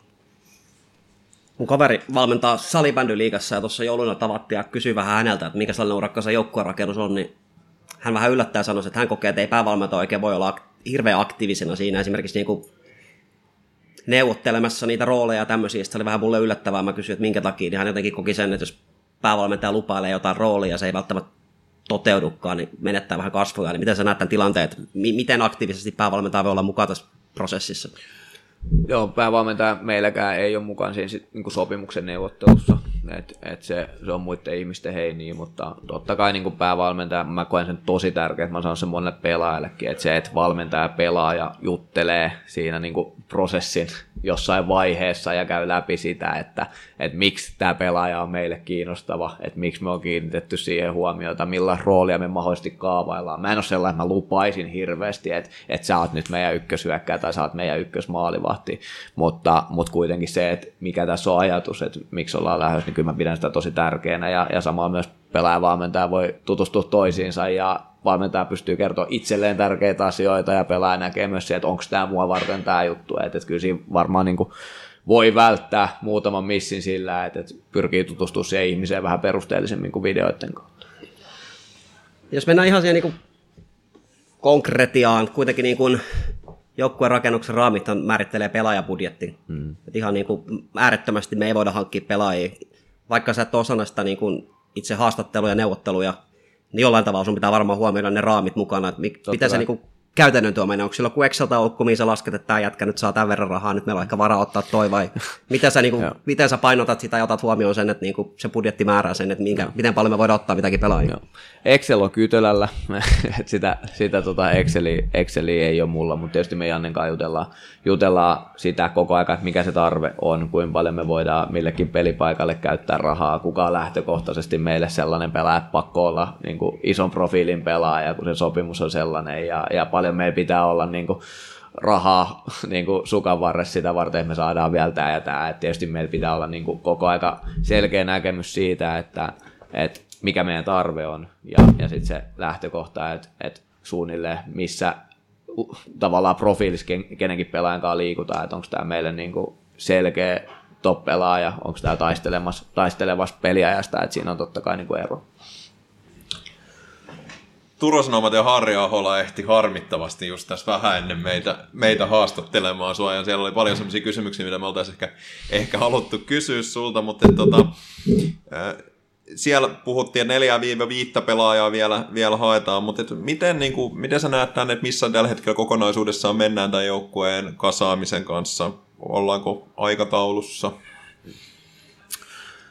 Ollaan me aikataulussa ainakin aika paljon paremmin aikataulussa kuin silloin joulukuussa, kun me viimeksi ollaan juteltu, että, että jo montaa sopimusta ei ollut, ja, ja se on niin kuin, tietysti sillä tavalla hyvä tilanne, että päästään rakentaa, ja jos nyt ei puhtaa pöydä päästä lähteä, niin kuitenkin lähde, mutta onhan nyt siinä mielessä kauhea tilanne, että ei ole joukkuetta, minkäkaan tehdä töitä päivittäisiä arjessa, ja, ja ihan silleen jo piti alkaa toimimaan nopeasti jo sen takia, että, että me pystytään viemään meidän arkea eteenpäin ja, ja tavallaan harjoittelee laadukkaasti ja aloittaa se prosessi sen pelaamisen, pelaamisen ja kulttuurin ja kaiken osalta. Ja, ja tuota, kyllä me niin paljon, paljon töitä sen eteen on tehty, että et me saadaan sitä joukkueen rakennusta eteenpäin ja on saatu. Ja, ja tietysti se meidän pitää ymmärtää se asema, missä me ollaan. Et, et, niin kuin hyvin tiedät, että sitä rahaa ei ole yllin kyllin. Ja, ja sitten samaan aikaan me halutaan olla niin kuin ammattijoukkue, että me halutaan, että meidän ympäristö on sellainen, että kaikki kivet käännetään, pelaajat menee eteenpäin, se vaatimustaso on korkea.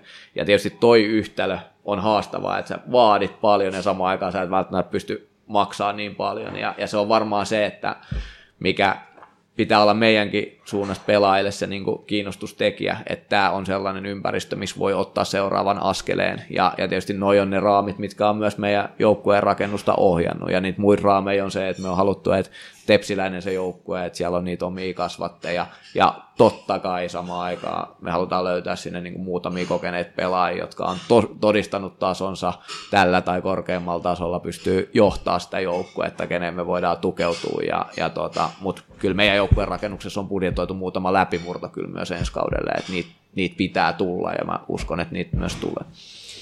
Onko tässä joukkueen rakennuksessa yllättänyt joku asia sut? No sanoin Turun Sanomillekin, että, että videoita saisi katsoa niin kuin yöt ja päivät, että niitä niin kuin pelaajia on tarjolla paljon. Ää, Onko nämä just niitä pelaajia, mitä tarjotaan ulkomailla? No ulkomailta joo, ja tietysti Suomessakin tulee pelaajilta paljon, paljon viestiä, ja kyllä Tepsi on sillä tavalla kiinnostava paikka, ja sitten samaan aikaan taas, niin totta kai se sarjataso sanelee par- paljon, että sanoin jo silloin joulukuussa, että, että nyt varsinkin nämä uudet TV-sopimukset ja muut tuo veikkausliiga seuroille ylivoimaiset resurssit, jolloin he on tietysti niin kuin ehkä jollain tavalla vielä niin kuin selkeämmin se, se sarjatason raja tulee siinä, siinä että tota, että niistä pelaajista heidän kanssa voi olla, voi olla vaikea kilpailla, mutta, mutta en, en mä jotenkin silleen koe, että tässä olisi mikään tullut niinku ihan jotenkin rättinä silmille, että varmaan mut oli ihan hyvin tähän myös silleen briefattu, että mitä, mitä on tiedossa. Mä oon vähän henkilökohtaisesti yllättynyt, kun mä oon katsonut, mitä esimerkiksi Knistan tekee tällä hetkellä Veikkausliigassa, niin tuntuu olevan aika paljon niin kuin samoilla apailla niin sanotusti kun meni. Osaiko odottaa, että he koko... Tai siellä on monta semmoista pelaajaa, ketä mä ajattelin, että voisi tulla esimerkiksi TPS, niin mm. onko se yllättänyt se, että Veikkausliiga seurat minkälaisia pelaajia he hankkii ja mikä se meidän asema siinä hierarkiassa on? Luulen, että pääkaupunkiseutu ylipäänsä on vähän erilainen paikka kuin moni muu. Et, et sitten tietysti siellä, varsinkin nyt kun IFK meni nurin, Honka meni nurin, siellä on jopa ylitarjontaa pelaajista ja, ja tietysti siellä on niin kuin, sanotaan, että nämä isot nuorten pelaajien kasvattamot tuottaa pelaaja, siellä on reservijoukkueet, Honka Akatemia, klubi noin neloset, jotka, jotka tota, puskee pelaa eteenpäin. Siellä on varmaan mahdollista saada hintalaatusuhteeltaan sit ihan niin kuin hyviä nuoria pelaajia, jotka voi esimerkiksi asua vielä kotona, opiskella, mitkä ei niin kuin rasita budjettiin näin paljon tai niin paljon. Ja, ja sitten ehkä se tämän hetken realismi Turussa on vähän erilainen, että sit myöskin, että kun me tuodaan pelaajia tänne, meidän pitää kantaa vastuun niistä, me, niille pitää jollain tavalla hoitaa asunnot, kaikki muut, että se, se markkina on hiukan erilainen, että kun se pelaajapuuli ei ole ihan niin laaja, mutta, mutta ihan jos miettii Knistanin tapauksessa, niin mä luulen, että se liittyy siihen, että, että he haluavat myös satsaa niihin heidän, heidän sit paljon, niin kuin vaikka, vaikka Jukka Raitala on, on sinne jo hankittu ja sitä kautta siellä ryhmän sisällä voi olla aika, aika isoja eroja niissä pelaajien niin profiileissa. No miten sä koet sen tilanteen, että on niin kuin, eihän sulla paljon ollut pelaajia, kun sä tulit tässä, mutta et osittain jonkun muun rakentama joukkue kuitenkin. Niin millaista se on ollut? En ole hirveästi miettinyt, koska se tilannehan on aina sama, kun menee uuteen joukkueeseen. Enemmän se on ehkä silleen, että, että kiva päästä itse rakentamaan ja vaikuttamaan, koska vaikka junioreit valmentaessa, niin niinhän se ei ole. Että sit, sittenhän sulla on aina se ikäluokka ja siihen kuuluu ne pelaajat, kun kuuluu. Ja joskus tulee joku yksi tai kaksi uutta ja joku lähtee, että et sitten tehdään niiden kanssa, ketä on. Että et, kyllä tämä on niinku ehkä enemmän niin päin, että et on oikeasti hienoa päästä vaikuttaa siihen, että et ketä siinä omassa joukkueessa pelaa. Mitä sieltä potata Tepsi on myydä pelaajille, kun kilpailu on kova, kuten sanoit, niin onko meillä jotain niin valtteja, millä tätä seuraa voidaan markkinoida? Että saadaan niitä haluttuja hankintoja tänne hankittua? Meidän valtit on varmasti se, että pelaajista pidetään hyvää huolta. Se on ollut hieno huomata ja niin kuin arvoista on puhuttu, niin se oli mulle myös tärkeää tietää tänne tullessa, että täällä pidetään ihmisistä hyvää huolta ja tämä seura toimii sellaisten arvojen pohjalta, mitkä on itse, itsellekin tärkeitä ja se on yksi asia, että pelaajille asunnot, ruuat, tällaiset asiat toimii mikä ei ole mitenkään vähäpätöinen asia tai itsestäänselvyys. Ja sen lisäksi meidän arki pitää, pitää olla se, että pelaajille pystytään myymään se, että he kehittyy. Ja tietysti tämä yhdistetään helposti nuoriin pelaajiin, mutta itse on vahvasti sitä mieltä, että ihan kaikki voi kehittyä ja monesti ne, jotka kauimmin myös pelaa, niin he uskoo itse siihen samaan ajatukseen, että he löytää jalkapallosta vielä jonkun uuden jutun, missä he voivat olla paremmiksi, millä he voi auttaa joukkueet, että kyllä sellaista niin kuin arkea kulttuuriin, missä on hyvä olla, missä pelaaja pystyy ottaa seuraava askeleen, sitä me pystytään myymään. Ja sitten nostettava myös, että et kannattajat, tunnelma, se, että pääset tuonne Verita-stadionille niin kuin pelaamaan merkittävässä, merkittävässä seurassa. Sitten me on puhuttu pelaajille jo, jo tuossa aika paljonkin itse asiassa, että et meillä on vastuu TPSstä. Mä en ole ehkä ollut se kopis aina se, joka ottaa puheenvuorot, että siellä on ollut rikuriskiä, siellä on muita ihmisiä, keneltä niitä puheenvuoroja on vähän niin kuin pyydetty, että mitä tämä seura merkitsee heille, mitä he on täällä nähnyt, ja sitten se, että me halutaan sillä, mitä me tehdään, pystyy jättää tähän seuraa joskus parempaa tilaa kuin mitä se oli silloin, kun me on tultu sisään. On se sitten jollain pelaaja vuoden stintti, kahden vuoden stintti. Itse on nyt kolmen vuoden lappu, mutta sitten tavallaan myös tuoda sitä merkitystä siitä, että tämä on iso seura Suomessa ja, ja sulla on mahdollisuus vaikuttaa siihen niin kuin TPS Legacy, jos näin voisi. Sanoit siis samaisissa Turosnomien jutuissa, että nyt hoitaa profiilihankintoja ulkomaan markkinoilta. Sä oot sanonut tässä, että sitä video olisi vaikka miten katsottavana ja se on aina vähän semmoista tietyllä tavalla ehkä arpapeliä, kun sieltä ulkomaalta niitä, niitä pelaajia haetaan, niin millä, millä varmistetaan se, että sieltä saadaan laadukkaita pelaajia?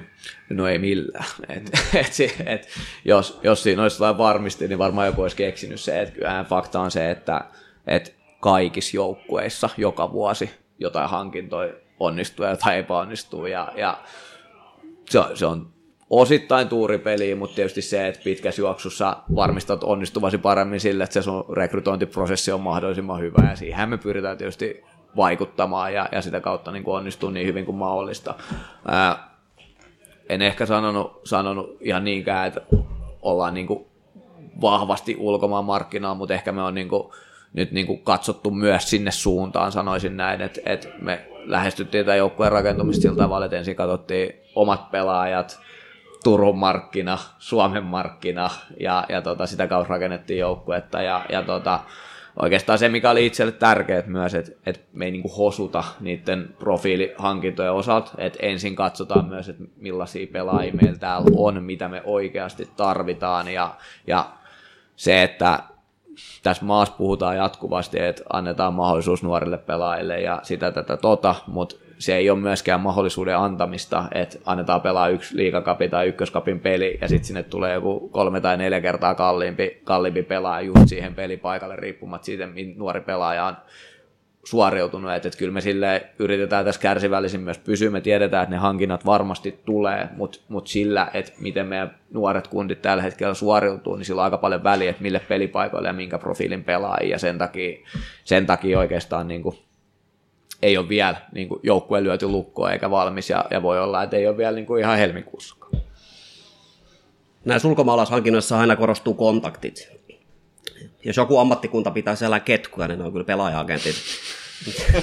Mikäslainen arsenaali luotettavia pelaaja-agentteja sulla on tuo puhelinnumerossa tässä vuosien mittaan? Onko kertynyt kontakteja sinne ulkomaille, mitä kautta sit voi luottaa, että edes jonkunnäköistä laatua on tulossa, kun tulee jotain ehdotuksia testipelaajista? On muutamia tietysti tässä on jo useita vuosia pidetty yhteyttä kotimaisten agenttien kanssa, joidenkin ulkomaalaisten agenttien kanssa, ja siitäkin syystä tuntuu, että vähän niin kuin joka toisella junioripelaajakin on nykyään agentti, että ne on aika vahvasti läsnä sitten jo tuolla B-junioreissa ja reservijoukkueissa. se on just näin, että et, et niitä luotettavia kontakteja tarvitaan ja, ja tietysti siinä oppii koko ajan myös uutta, että luottamushan sit menetetään vaan niin kuin kerran. Et, et, tota, onneksi on muutamia, onneksi meidän pelaa rekrytiimissä on muita ihmisiä, joilla on myös omat luotettavat ihmisensä, että se, siinä on jo aika monta kasassa, mutta toi on hyvin sanottu siinä mielessä, että ei, ei tarvitse kyllä tuntea maailman jokaista agenttia, että se on parempi olla, olla muutama, kene, kene voi luottaa ja, ja ketkä on niin osoittanut sen, että, että sieltä tulee jonkinlaista laatua ja he pystyy niitä kantaa myös vastuun, kuin se, että yrittää, yrittää tuntea niin kuin tuhat pelaaja-agenttia ja saada selville, että kuka on kuka. Tuleeko siellä... niin, mä oon, tässä on nyt mainittu tämä pelaajarekrytiimi, niin pystyykö se yhtään avaa, että ketä siihen kuuluu? en mä, mä, en ehkä uskalla, uskalla tuohon se enempää, että siellä on varmasti teillekin ihan tuttu ihmisiä ja valmentajia ja, ja muita ihmisiä, ketä tässä on taustalla, mutta vietetään se siihen. Joo. Niin sä mainitsit noin pelaaja-agentit, niin miten paljon pelaaja-agenteilta tulee painet päävalmentajalle? että tietyn pelaajan pitäisi tehdä tätä ja tätä. Onko siinä minkäännäköistä vuorovaikutusta heidän, suhtaan, heidän ja sun välilläsi? Mm, tulee, he on yhteydessä, yhteydessä. Monesti oma kokemus on itse asiassa se, että, että oot sitten tekemisissä pelaajagenttien kanssa tai nuoremmissa pelaajan vanhempien kanssa, että, että silloin asiat pelaa toimia aika hyvin, kun se, ne tärkeät ihmiset siinä puhuu samaa viestiä. Ja, ja pulmat tulee siinä vaiheessa, kun valmentaja yrittää muuttaa pelaajan käyttäytymistä jollain tavalla puhumaan sille näitä asioita ja samaan aikaan sitten joku toinen vetää niin kuin ihan toisista naruista, jonka takia koen, että, että se on hyvä, että jotain kommunikointi on, mutta tietysti se pitää itse aika tarkkaan rajata, että, että kuinka paljon ja missä kohdissa, mutta joskus se on kyllä pelaajan edun mukaista myös, että, että agentti ja valmentaja vaihtaa, vaihtaa ajatuksia. Mulla on ihan positiivisia kokemuksia siitä esimerkiksi hoikossa, että et silloin kun me nähdään, että, että se pelaajalla on joku tavallaan pulma, mitä pitää ratkaista. Että se, että se viesti tulee vahvasti samana eri suunnista, niin se on auttanut, auttanut sitä pelaajaa, mutta, mutta tietysti ei tuossa nyt ihan jokaisen agentin kanssa voi olla jatkuvasti, jatkuvasti mm. juttu sillä että, että siinä pitää tietysti niin kuin oma ajankäytön niin kuin pitää järkiä, että, että se oma fokus menee niihin tärkeimpiin asioihin. Mites tota, kun miettii tätä joukkueen rakentamista nyt, niin sä oot tuonut tuohon aika paljon nuoria pelaajia, semmoisia pelaajia, kenestä ajatellaan, että et, et he tota, pääsee täällä sitten niin kuin eteenpäin ja, ja aika, mm, niin, no kun on kuulostellut tässä tätä yhteisö, fiilistä, niin suurimmaksi osaksi vaikutetaan olevan ihan, ihan tyytyväisiä siihen, että millaisia pelaajia on hankittu, hankittu ja millaiseen suuntaan ollaan menossa, mutta sitten siellä on jonkun verran noussut myös semmoinen huoli siitä, että aika monet näitä pelaajista tulee alemmalta sarjatasolta ja ei ole ehkä tältä sarjatasolta kokemusta ja siihen, siihen liittyy semmoista huolta, niin mitä sä, miten sä kommentoisit tätä? Kommentoisin sillä tavalla, että kyllä meidän pelaajien pitää kehittyä ja heidän pitää kasvaa tässä niin kuin meidän kauden aikana. Että se on ihan, ihan selvää, että kun me tuodaan nuoria pelaajia, niin sitä varten he on tuotu, että heillä on potentiaali niin kuin ottaa se steppi sen sijaan, että me oltaisiin tuotu tällaisia niin kuin ykkösliigan tavallaan tällaisia, niin kuin, jo, jolla se niin kuin katto menee siinä, mutta he voi suorittaa sillä tasolla niin kuin hyvin.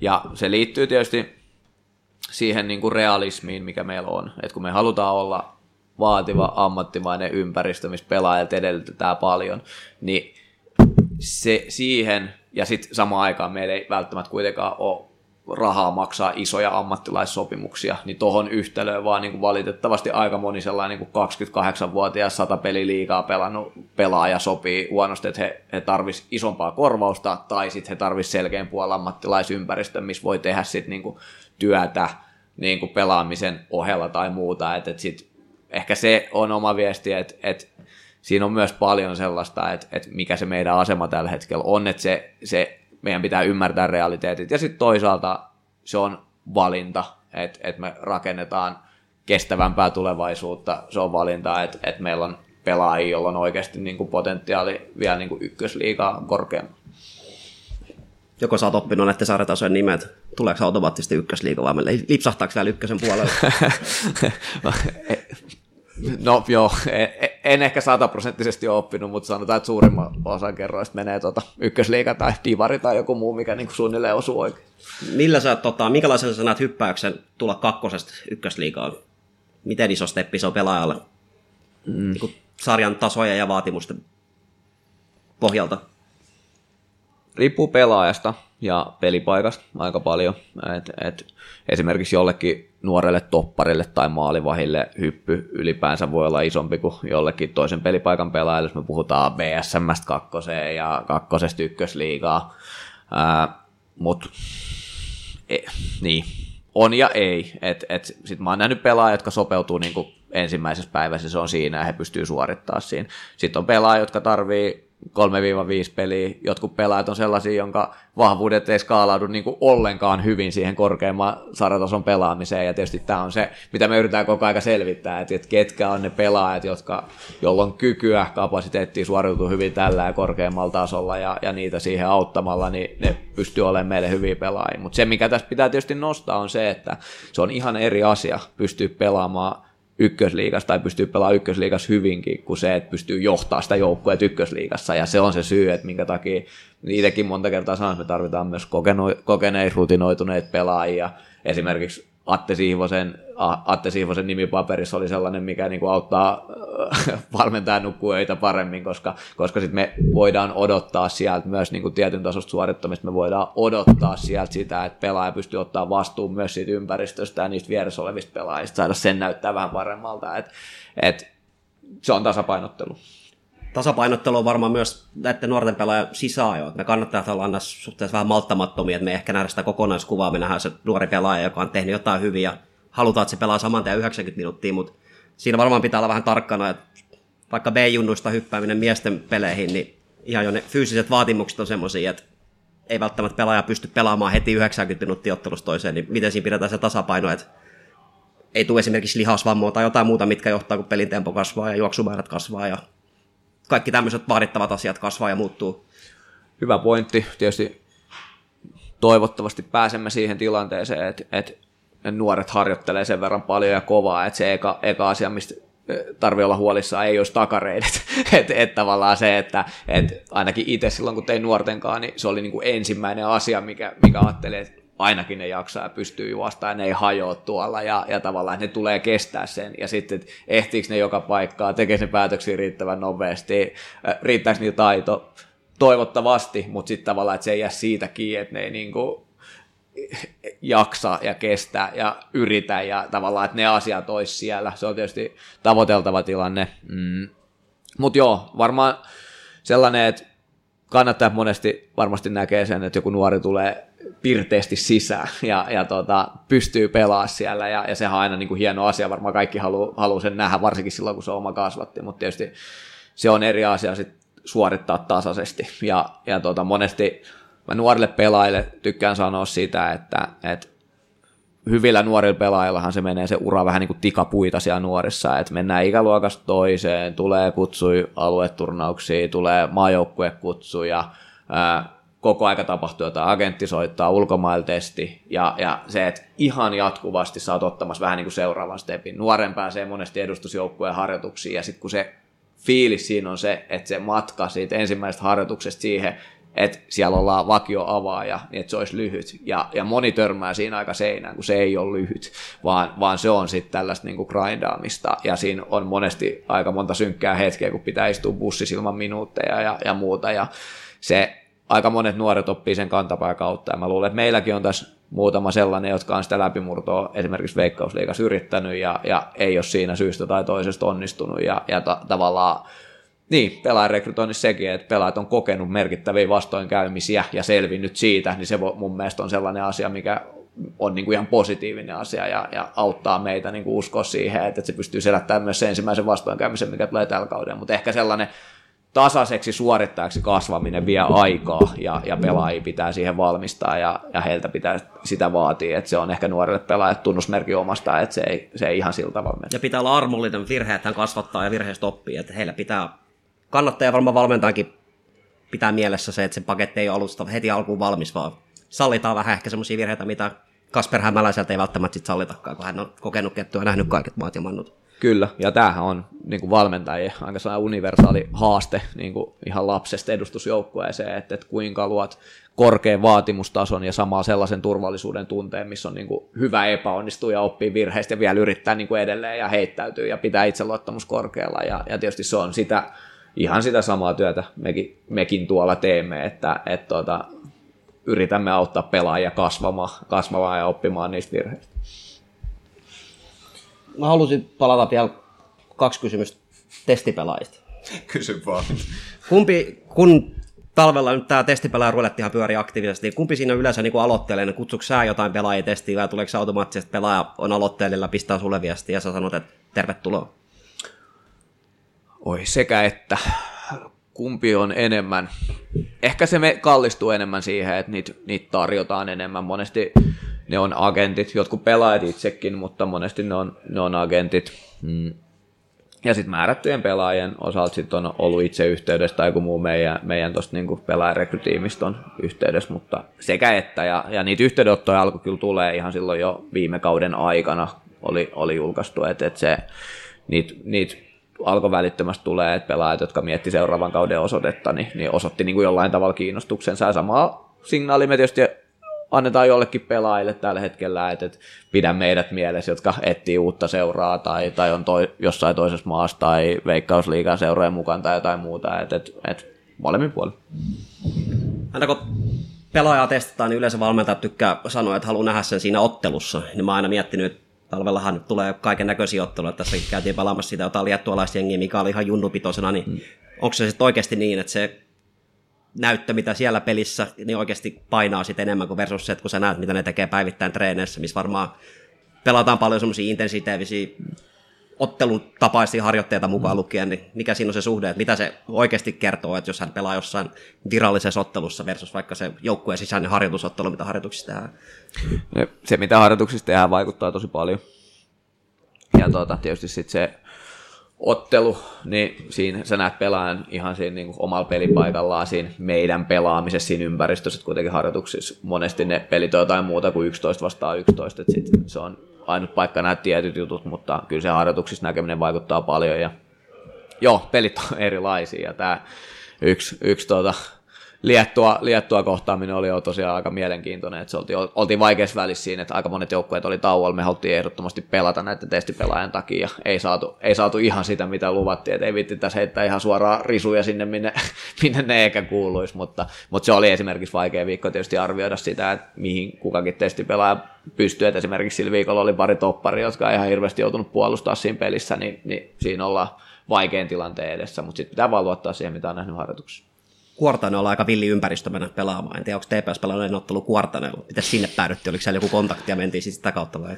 Joo, no sen verran voi sanoa, että joo, se mietittiin harjoituspeli ja sitten kävi ilmi, että SIK on tällainen niin kuin pienimuotoinen turnaus siellä menossa ja, ja sitten meille, meille siis lupailtiin, että sieltä tulee Liettuan pääsarjan joukkue, jolla on niin kuin mukana, mutta mut oli sitten niin huomattavasti junioripainotteisempi kuin mitä meille oli annettu ymmärtää ja sitten oli aika yksipuolinen peli, mutta, mutta se järjestytön SIK turnauksen kautta ja oli oikeastaan aika ainoita mahdollisuuksia pelaa harjoituspeli siihen aikaan vuodesta, että sen takia päädyttiin lähteä sinne ihan hyvin olosuhteisiin kyllä.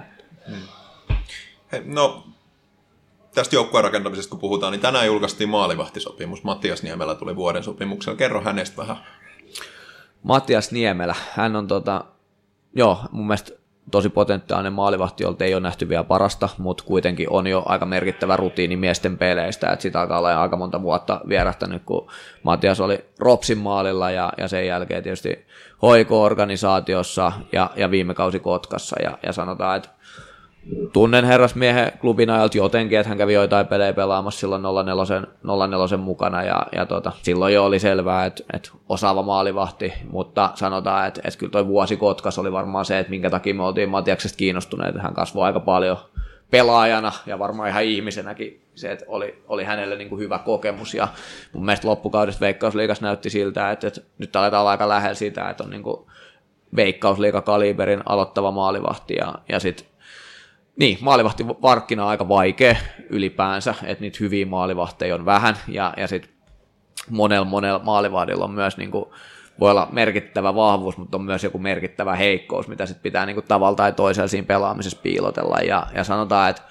kun me etittiin maalivahti, niin me etittiin aika kokonaisvaltaista profiili, ja sitten niihin spekseihin, mitkä meillä on, niin siihen ei kovin montaa sellaista niin hittiä tuu, kun me laitetaan ne asiat, mitä me halutaan. Mun mielestä ne Matiaksessa täytty, ja samaan aikaan mun pitää sanoa, että, että kyllähän meidän pitää taas kerran olla se ympäristö, missä Matias ottaa se seuraava askeleen ja nousee niin kuin tämän sarjan top maalivahiksi tämän kauden aikana, ja, ja tota, maalivahti, jos hän kuvailee, niin pystyy tota, puolustaa tosi monipuolisesti, on hyvä torjuu, mutta pystyy hallitsemaan boksia. Keskityspalloissa oli meille tärkeää, pystyy olemaan erikoistilanteissa vahva. Se on mun mielestä yksi sellainen asia, mitä me niin analysoitiin, että missä Tepsin pitää parantaa, jotta pystytään nousta veikkausliikaa sitten jalalla pelaamisesta ei ole merkittäviä rajoitteita, ei pystyisi niin noudattaa me, meidän pelitapaa, ei pystyisi niin sopeutua siihen, mitä me halutaan. Ja sitten pitkä potku, todella pitkä potku, mikä antaa sitten ihan uusia mahdollisuuksia palloiseen pelaamiseen. Et sanotaan, että et jos meitä haluaa prässää korkealta, niin se, että meillä on valmius pelata se pallo suoraan linjan taakse jollekin meille nope, nopealle hyökkään, niin se tekee sitten prässäämisestä aika erilaista. Et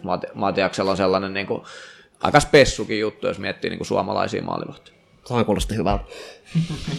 Mutta tota, maalivahtiosasta, niin monihan on miettinyt sitä, että minkä ylipä, takia ylipäätään päädyttiin etsimään maalivahtia. Meillä oli viime kauden ykkösmaalivahtina Jere Koponen, joka on uralla valittu kaksi kertaa edesmenneen ykkösen parhaaksi maalivahdiksi, niin aika heti kättelyssä ilmoitettiin, että Jere Koponen ei tule jatkaa Tepsissä, niin osaksa tai halut, pystyykö vähän kertomaan, että miten päädyttiin siihen ratkaisuun, että haluttiin vaihtaa maalivahtia?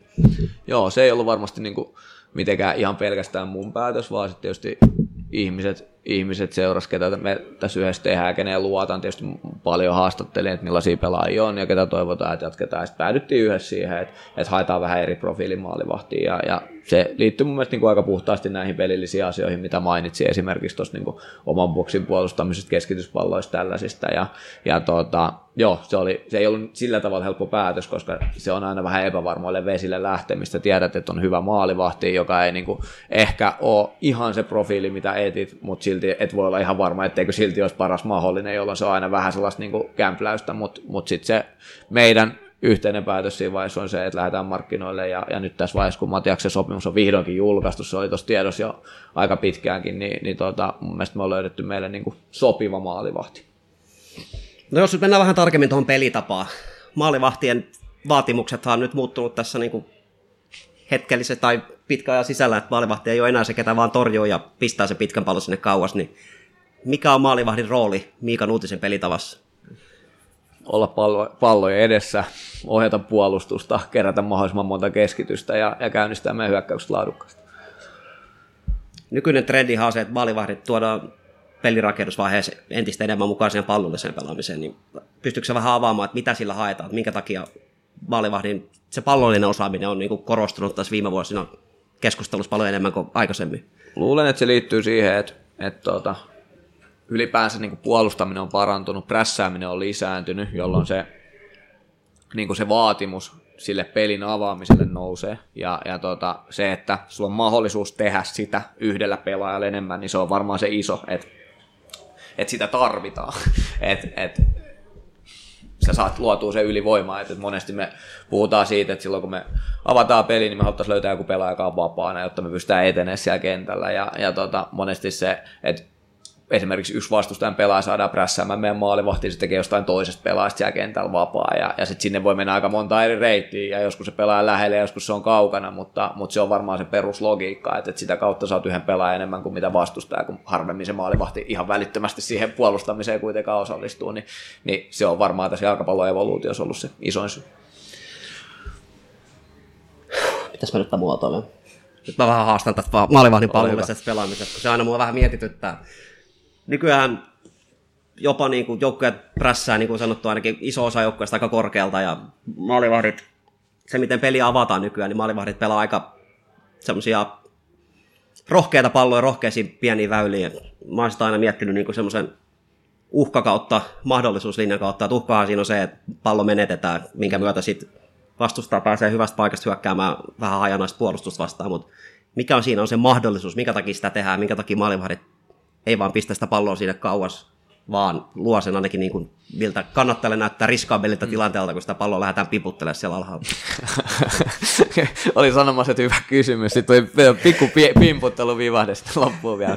Tuota, ei siis, se, että mikä on tietysti riski, niin se on yksi juttu. Totta kai se, että menetät pallon lähellä omaa maaliin, niin vastusta niin maalinteon todennäköisyys kasvaa. Se on ihan selvä asia, joka tekee siitä riskin. Toisaalta haluan sanoa sen myös, että itse asiassa huippuaikapallossa tulee aika paljon maaleja siitä, että kun potkastaan pitkä sellaiseen niin kuin avonaiseen kenttään ja vastustaja pääsee niin kuin puskee sen nopeasti maaliin kohti ilman, että sä oot kovin organisoitunut, niin sekin on riski. Että sellaisiakin maaleja näkee yllättävän paljon vaikka ei haluaisi kiinnittää huomiota, että pitkä lähtee ja pallo on 10 sekunnin päästä omassa maalissa, mutta, mutta varmasti se isoin hyöty, mistä, mistä tietysti mekin tuossa meidän niin valmennusprosessissa puhutaan, että, että kyllä se pelin hallitseminen on helpompaa, kun se pallo niin kuin ihan ensimmäinen se eteneminen on puhdas, että sen pystyy tekemään ilman niin kuin isompia taikatemppuja tai ilman, ilman isompaa flipperiä, että sillä me pystytään siirtyä siinä pelissä niin kuin kontrolloidusti siihen seuraavaan vaiheeseen, mikä voi olla se, että me mennään ihan hitolujaa vastustajan maaliin kohti koko jenginä, mutta sillä me niin kuin tai sitten, että me siirrytään pallohallintaan tai mikä ikinä, mutta sillä me huolehditaan siitä, että ne meidän pelaajat on siellä oikeissa paikoissa ja, ja me pystytään, niin kuin, me ollaan sen tilanteen päällä, että sitten aina tietysti kun sä nostat pallo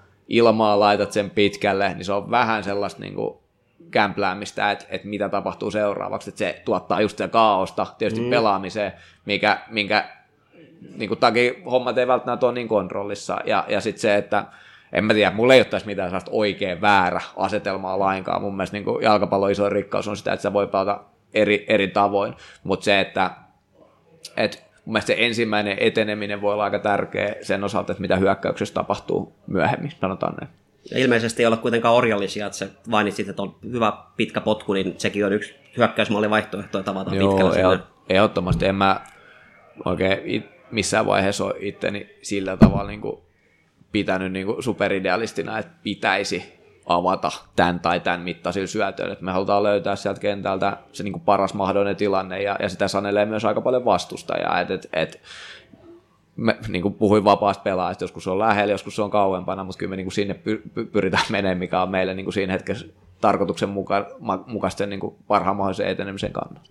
No jos siirrytään puolustuslinjaan, ehkä nyt tämmöinen yleinen kysymys heti alkuun, että me jalkapallokannattajat, aina kun me lähdetään analysoimaan jalkapallon, niin se on hyvin vahvasti semmoista niin kuin formaatiopohjaista, mutta nyt kun kysyy kautta linjan valmentajalta, niin he sanoivat, että ei se numeraalinen formaatio, mikä siihen kokoonpano lyödään, niin ei sillä oikeastaan mitään merkitystä, niin osaako vähän avata, että minkä takia valmentajat ei ehkä pidä sitä numeraalista formaatiota tai sitä taktiikkaa niin tota, isossa arvossa kuin me jalkapallokannattajat?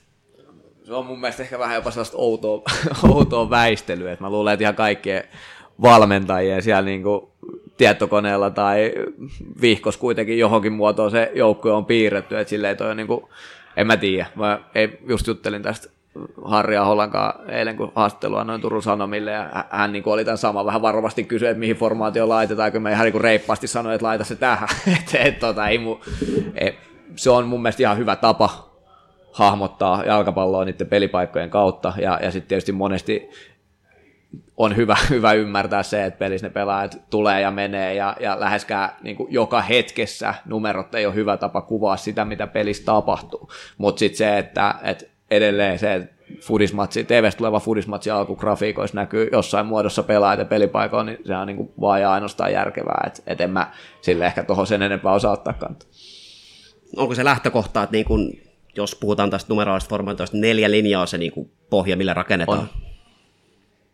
No jos lähdetään toppareista, niin mitä vaatimuksia sulla on, niin kuin, minkälainen on semmoinen toppari, mitä tuohon joukkueeseen halutaan ja mitä ehkä nyt on ja mikä on semmoinen niin sun pelitapaa, mitkä asiat korostuu topparin vaatimuksissa ja ominaisuuksissa. Joo, Maho, tietysti mahdollisimman hyviä pelaajia me etsitään, meidän pitää hyväksyä se, että me ei välttämättä ihan aina saada just sitä täydellistä profiilia, mutta, mutta mä ajattelen niin, että toppareiden pitää rakastaa sitä oman maalin puolustamista, pitää haluta olla laukausten edessä, pitää siivota meidän boksia, että et se on niin kuin tietysti heillä se ensimmäinen asia.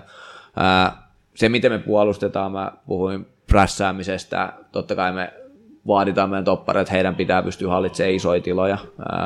Me myös valmennetaan heitä aika paljon siihen, että minkälaisen liikkumisella he pystyvät niitä isoja tiloja hallitsemaan. Ja, ja sitten totta kai pitää kestää prässiä, että et se, että niin me ei varmasti pelata, että annetaan yksi syöttö joka kerta mennään sinne pitkälle, että et pitää, pystyä, pitää pystyä pelaamaan prässin alla, mutta, mutta sama asia, että et sit mä oon kokenut, että pelaaja pystyy siihen valmentamaan aika paljon ja sillä on aika paljon väliä, että millainen ympäristö heille siihen luodaan, että millaisia vaihtoehtoja, vaihtoehtoja siihen niin kuin saadaan, miten ne rakenteet tukee sitä, mutta, mutta jos yksi asia pitäisi sanoa, niin kyllä sitten niin oman maalin puolustamista pitää rakastaa. Se on jännä, kun mainitsit tuon vetoja eteen menemisen. Mä oon jotain uudemman polven kurssivalmentaja ja blogeja ja videoanalyysiä sanonut, että siellä on jotenkin tehty selväksi, että nykyään ei välttämättä haluta blokata vetoa, joka on jotenkin analysoitu, että vedon blokkaaminen aiheuttaa suuremman vaaran kuin sen, että antaa vaan se vedon mennä maaliin kohden. Niin miten sä näet tämän tilanteen? Sanotaan, että sä, sä, sä oot kyllä niin kuin hyvin perillä näistä, niin kuin, pakko nostaa hattua, että, että tuota, valmennusblogit on luettu, mutta, mutta ei siis, mä Ehkä tarkoitan sitä, että maalin puolustaminen on yhteistyötä, ja, ja sanotaan, että siinä vaiheessa, kun laukaus on lähes vaikka meidän boksin sisältä, niin, niin jos meidän maalivahti puolustaa sit maalista vaikka niin kuin puolta sen takia, että me on saatu joku kulma peittoon, niin se maalivahti näyttää aika paljon paremmalta kuin se, että se joutuu puolustamaan koko maali, koska meidän, meidän toppari tulee väärästä kulmasta tai silloin jalat auki tai jotain muuta, niin tohon se liittyy, että, että se on ehkä vähän sellainen niin taiteenlaitos jalkapallossa, mitä me ei osata nähdä niin yhteistyönä kuin se oikeasti on. Et tota, tarkoitan sitä ja, ja toi on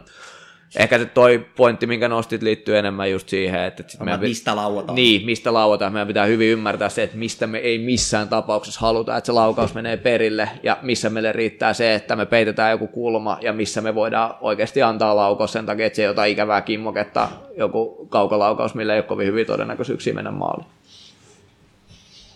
No jos palataan tähän Tepsi ensi kauden joukkueeseen, niin tuota, puolustukseen ilmeisesti haetaan vielä vahvistusta. Joo, kyllä sinne tulee todennäköisesti kaksi pelaajaa vielä. Kaksi pelaajaa, okei. Mitä pelipaikkoja? Öö, sanotaan, että se riippuu vähän siitä, että miten nämä meidän nykyiset pelaajat asettuu, mutta laitapakki tulee ihan varmasti, koska määräisesti laitapakki ei ole, ei ole tarpeeksi. Mun mielestä laadullisesti meidän nämä nuoret laitapostajat on, niin kuin, on, on esiintynyt edukseen tähän asti, ja, ja tota, mutta varmasti tulee sinne vielä. Ja, ja tota, sitten katsotaan, että et vähän, että Joonas Lakkamäen pelipaikka vaikuttaa aika moneen asiaan tuossa palapelissä, mutta, mutta on niin kuin hyvin mahdollista, että etsitään vielä yhtä topparia.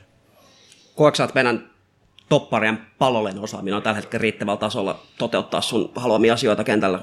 Mm, No sanotaan näin, että, että just tällä hetkellä niin me ei olla vielä siinä pisteessä, että se olisi, mutta, mutta niin kuin sanoin, niin mä uskon aika paljon, että ne asiat on valmennettavissa ja, ja meillä on niin kuin, mitä että meidän alakerran pelaajien kanssa, niin mun mielestä me on saatu prosessi niin kuin tosi hyvin käyntiin sekä puolustuspelaamisen että hyökkäyspelaamisen osalta, että he on tosi kiinnostuneita jalkapallosta, he on tosi kiinnostuneita saamaan palautetta, he muuttaa käyttäytymistä aika nopeastikin tuossa niin harjoittelussa, että et sille on aika luottavainen, että, että se on paremmalla tasolla, kun kausi alkaa, kuin mitä se nyt on. No jos mennään vähän siellä laitapakkipelutukseen, silloin kun Oliver Hekströmi, onko se Oliver? Oskar. Oscar Hekströmi, on aina nimet sekaisin. Sopimus julkaistiin, kun kuvailit sitä, mitä häneltä vaaditaan, niin sehän tota, kuulosti pelottavan paljon että meidän elämänkoululaisten halveksuvat inverted fullback-ajattelulta, niin me ollaan totuttu näkemään laitapakit kipittävästä laitakaistaa ees taas, mutta nythän tässä tota, mitä vähän nähtiin jo tota viime matsissakin, niin laitapuolustajat ajautuu sinne välikaistolle ja keskelle, niin mitä sillä haetaan? Minkä takia se on se, mitä tota, laitapuolustajien evoluutio on kehittynyt siihen suuntaan? Joo, no i- mä luulen, että sillä haetaan monia asioita. Varmaan joka joukkue, joka sitä tekee, hakee myös vähän eri asioita. Että mä yritän olla vastaamat kenenkään muun puolesta, mutta ylipäänsä ehkä sellainen, että kun meillä on pallo siellä niin kuin meidän alimmassa linjassa tai siis seuraavassa linjassa, se, että ne etäisyydet on lyhyet, niin sillä on niin kuin monia vaikutuksia. Yksi on tietysti se, että me pystytään aika nopeasti pelaamaan syöttökombinaatioita. Toinen on se, että jos me vaikka menetään pallo, niin pelaajat on lähellä toisia. Että laitapuolustajat on lähellä sitä niin kuin omaa paikkaa, lähellä sitä topparia, jolloin heidän niin kuin helppo ruveta heti tekemään yhteistyötä verrattuna siihen, että jos olisi niin kuin tosi korkealla ja tosi leveällä. Sitten taas se, että meillä on leveät laiturit esimerkiksi, niin monesti se taas vähän repii vastustajan puolustuslinjaa leveämmälle, mikä tuo sinne välein, mihin me mahdollisesti halutaan hyökätä. Mutta tietysti tämä on pelaajatyyppi kysymys tosi vahvasti, että jos me koetaan, että meillä on laitapuolustajia, jotka on hyviä sisällä, joko siellä ylempää kentällä tai alempaa kentällä, he varmasti pelaa siellä. Ja sitten taas, jos meillä on esimerkiksi lai, laidassa laita hyökkäinä hyviä ohittajia, leveyspelaajia, nopeita pelaajia, jotka tykkää juosta linjan taakse, niin se varmasti sopii. Toi rooli heille aika hyvin, mutta mut sitten jälleen kerran, jos meillä on laituri, joka viihtyy tosi hyvin siellä taskuissa sisällä, on hyvä pelaa kombinaatioita siellä, niin me jollain tavalla meidän rakenteellisesti niin kuin fasilitoidaan, että se on mahdollista, ja toisaalta jos meillä sattuisi olemaan nyt sellainen laitapuolustaja, joka olisi niin kuin aivan sellainen niin kuin vanhan liiton, niin kuin, että tykkää mennä laitaa ylös ja alas, tekee se erinomaisella tavalla, niin totta kai me sellaisia hetkiä siihen peliin mahdollistetaan, mutta, mutta tuossa nyt ehkä päällimmäiset perustuu. Ja haetaanko sitä vähän sitä niin kuin NS-kaosta vastapuoleen, kun perinteisesti jako menee keskellä pelaajat, pelaajat puolustaa keskellä olevia pelaajia, laita puolustaa laitapelaajia, ja sitten kun se laitapakki liikkuukin johonkin muualle, niin siinä voi vastustajallakin käydä ei näin. oikein tiedä hetkellisesti, että kenen vastuulla hänen puolustaminen on. Näin se on, ja, ja kyllä se, mä ajattelen sitä meidän pallollista vaihetta niin kuin vahvasti niin, että meidän pitää aiheuttaa vastustajalle jatkuvasti kriisejä, ja, ja ne kriisit on just tällaisia, että ne vastustajan vastuualueet menee sekaisin, koska joka joukkuehan miettii, että miten tämä meidän blokki toimii, miten pressi toimii, kuka ketä vastaa, mitkä on, niin kuin, miten tämä liukuu tämä linja ja niin edelleen, niin se kriisin aiheuttamiseen mä tarkoitan sitä, että, että ne vastustajan pelaajat joutuu tekemään päätöksiä nopeammin kuin mitä ne oikeasti hyvin pystyy tekemään, jolloin jossain vaiheessa niin kuin ketju katkee ja meille syntyy etu jonnekin sinne kentällä. Ja, ja yksi keino luoda tuollaista epäjärjestystä ja, ja kriiseen vastustetaan on se, että pelaajat vaihtaa paikkoja ja, ja mä uskon, että se on yksi sellainen tunnusmerkinomainen asia ensi kesän Tepsin pelaamiselle, että, että pelaajat tulee vaihtaa paikkoja, olen monilla eri alueilla ja, ja sama mä uskon siitä, että meidän niin kuin, luovat taitavat pelaajat pystyy siinä myös toteuttaa itseään ja, ja vaikuttaa peliin niin kuin, useammilla tavoin kuin sillä, että heidät olisi lukittu johonkin tiettyyn lokeroon siellä kentällä.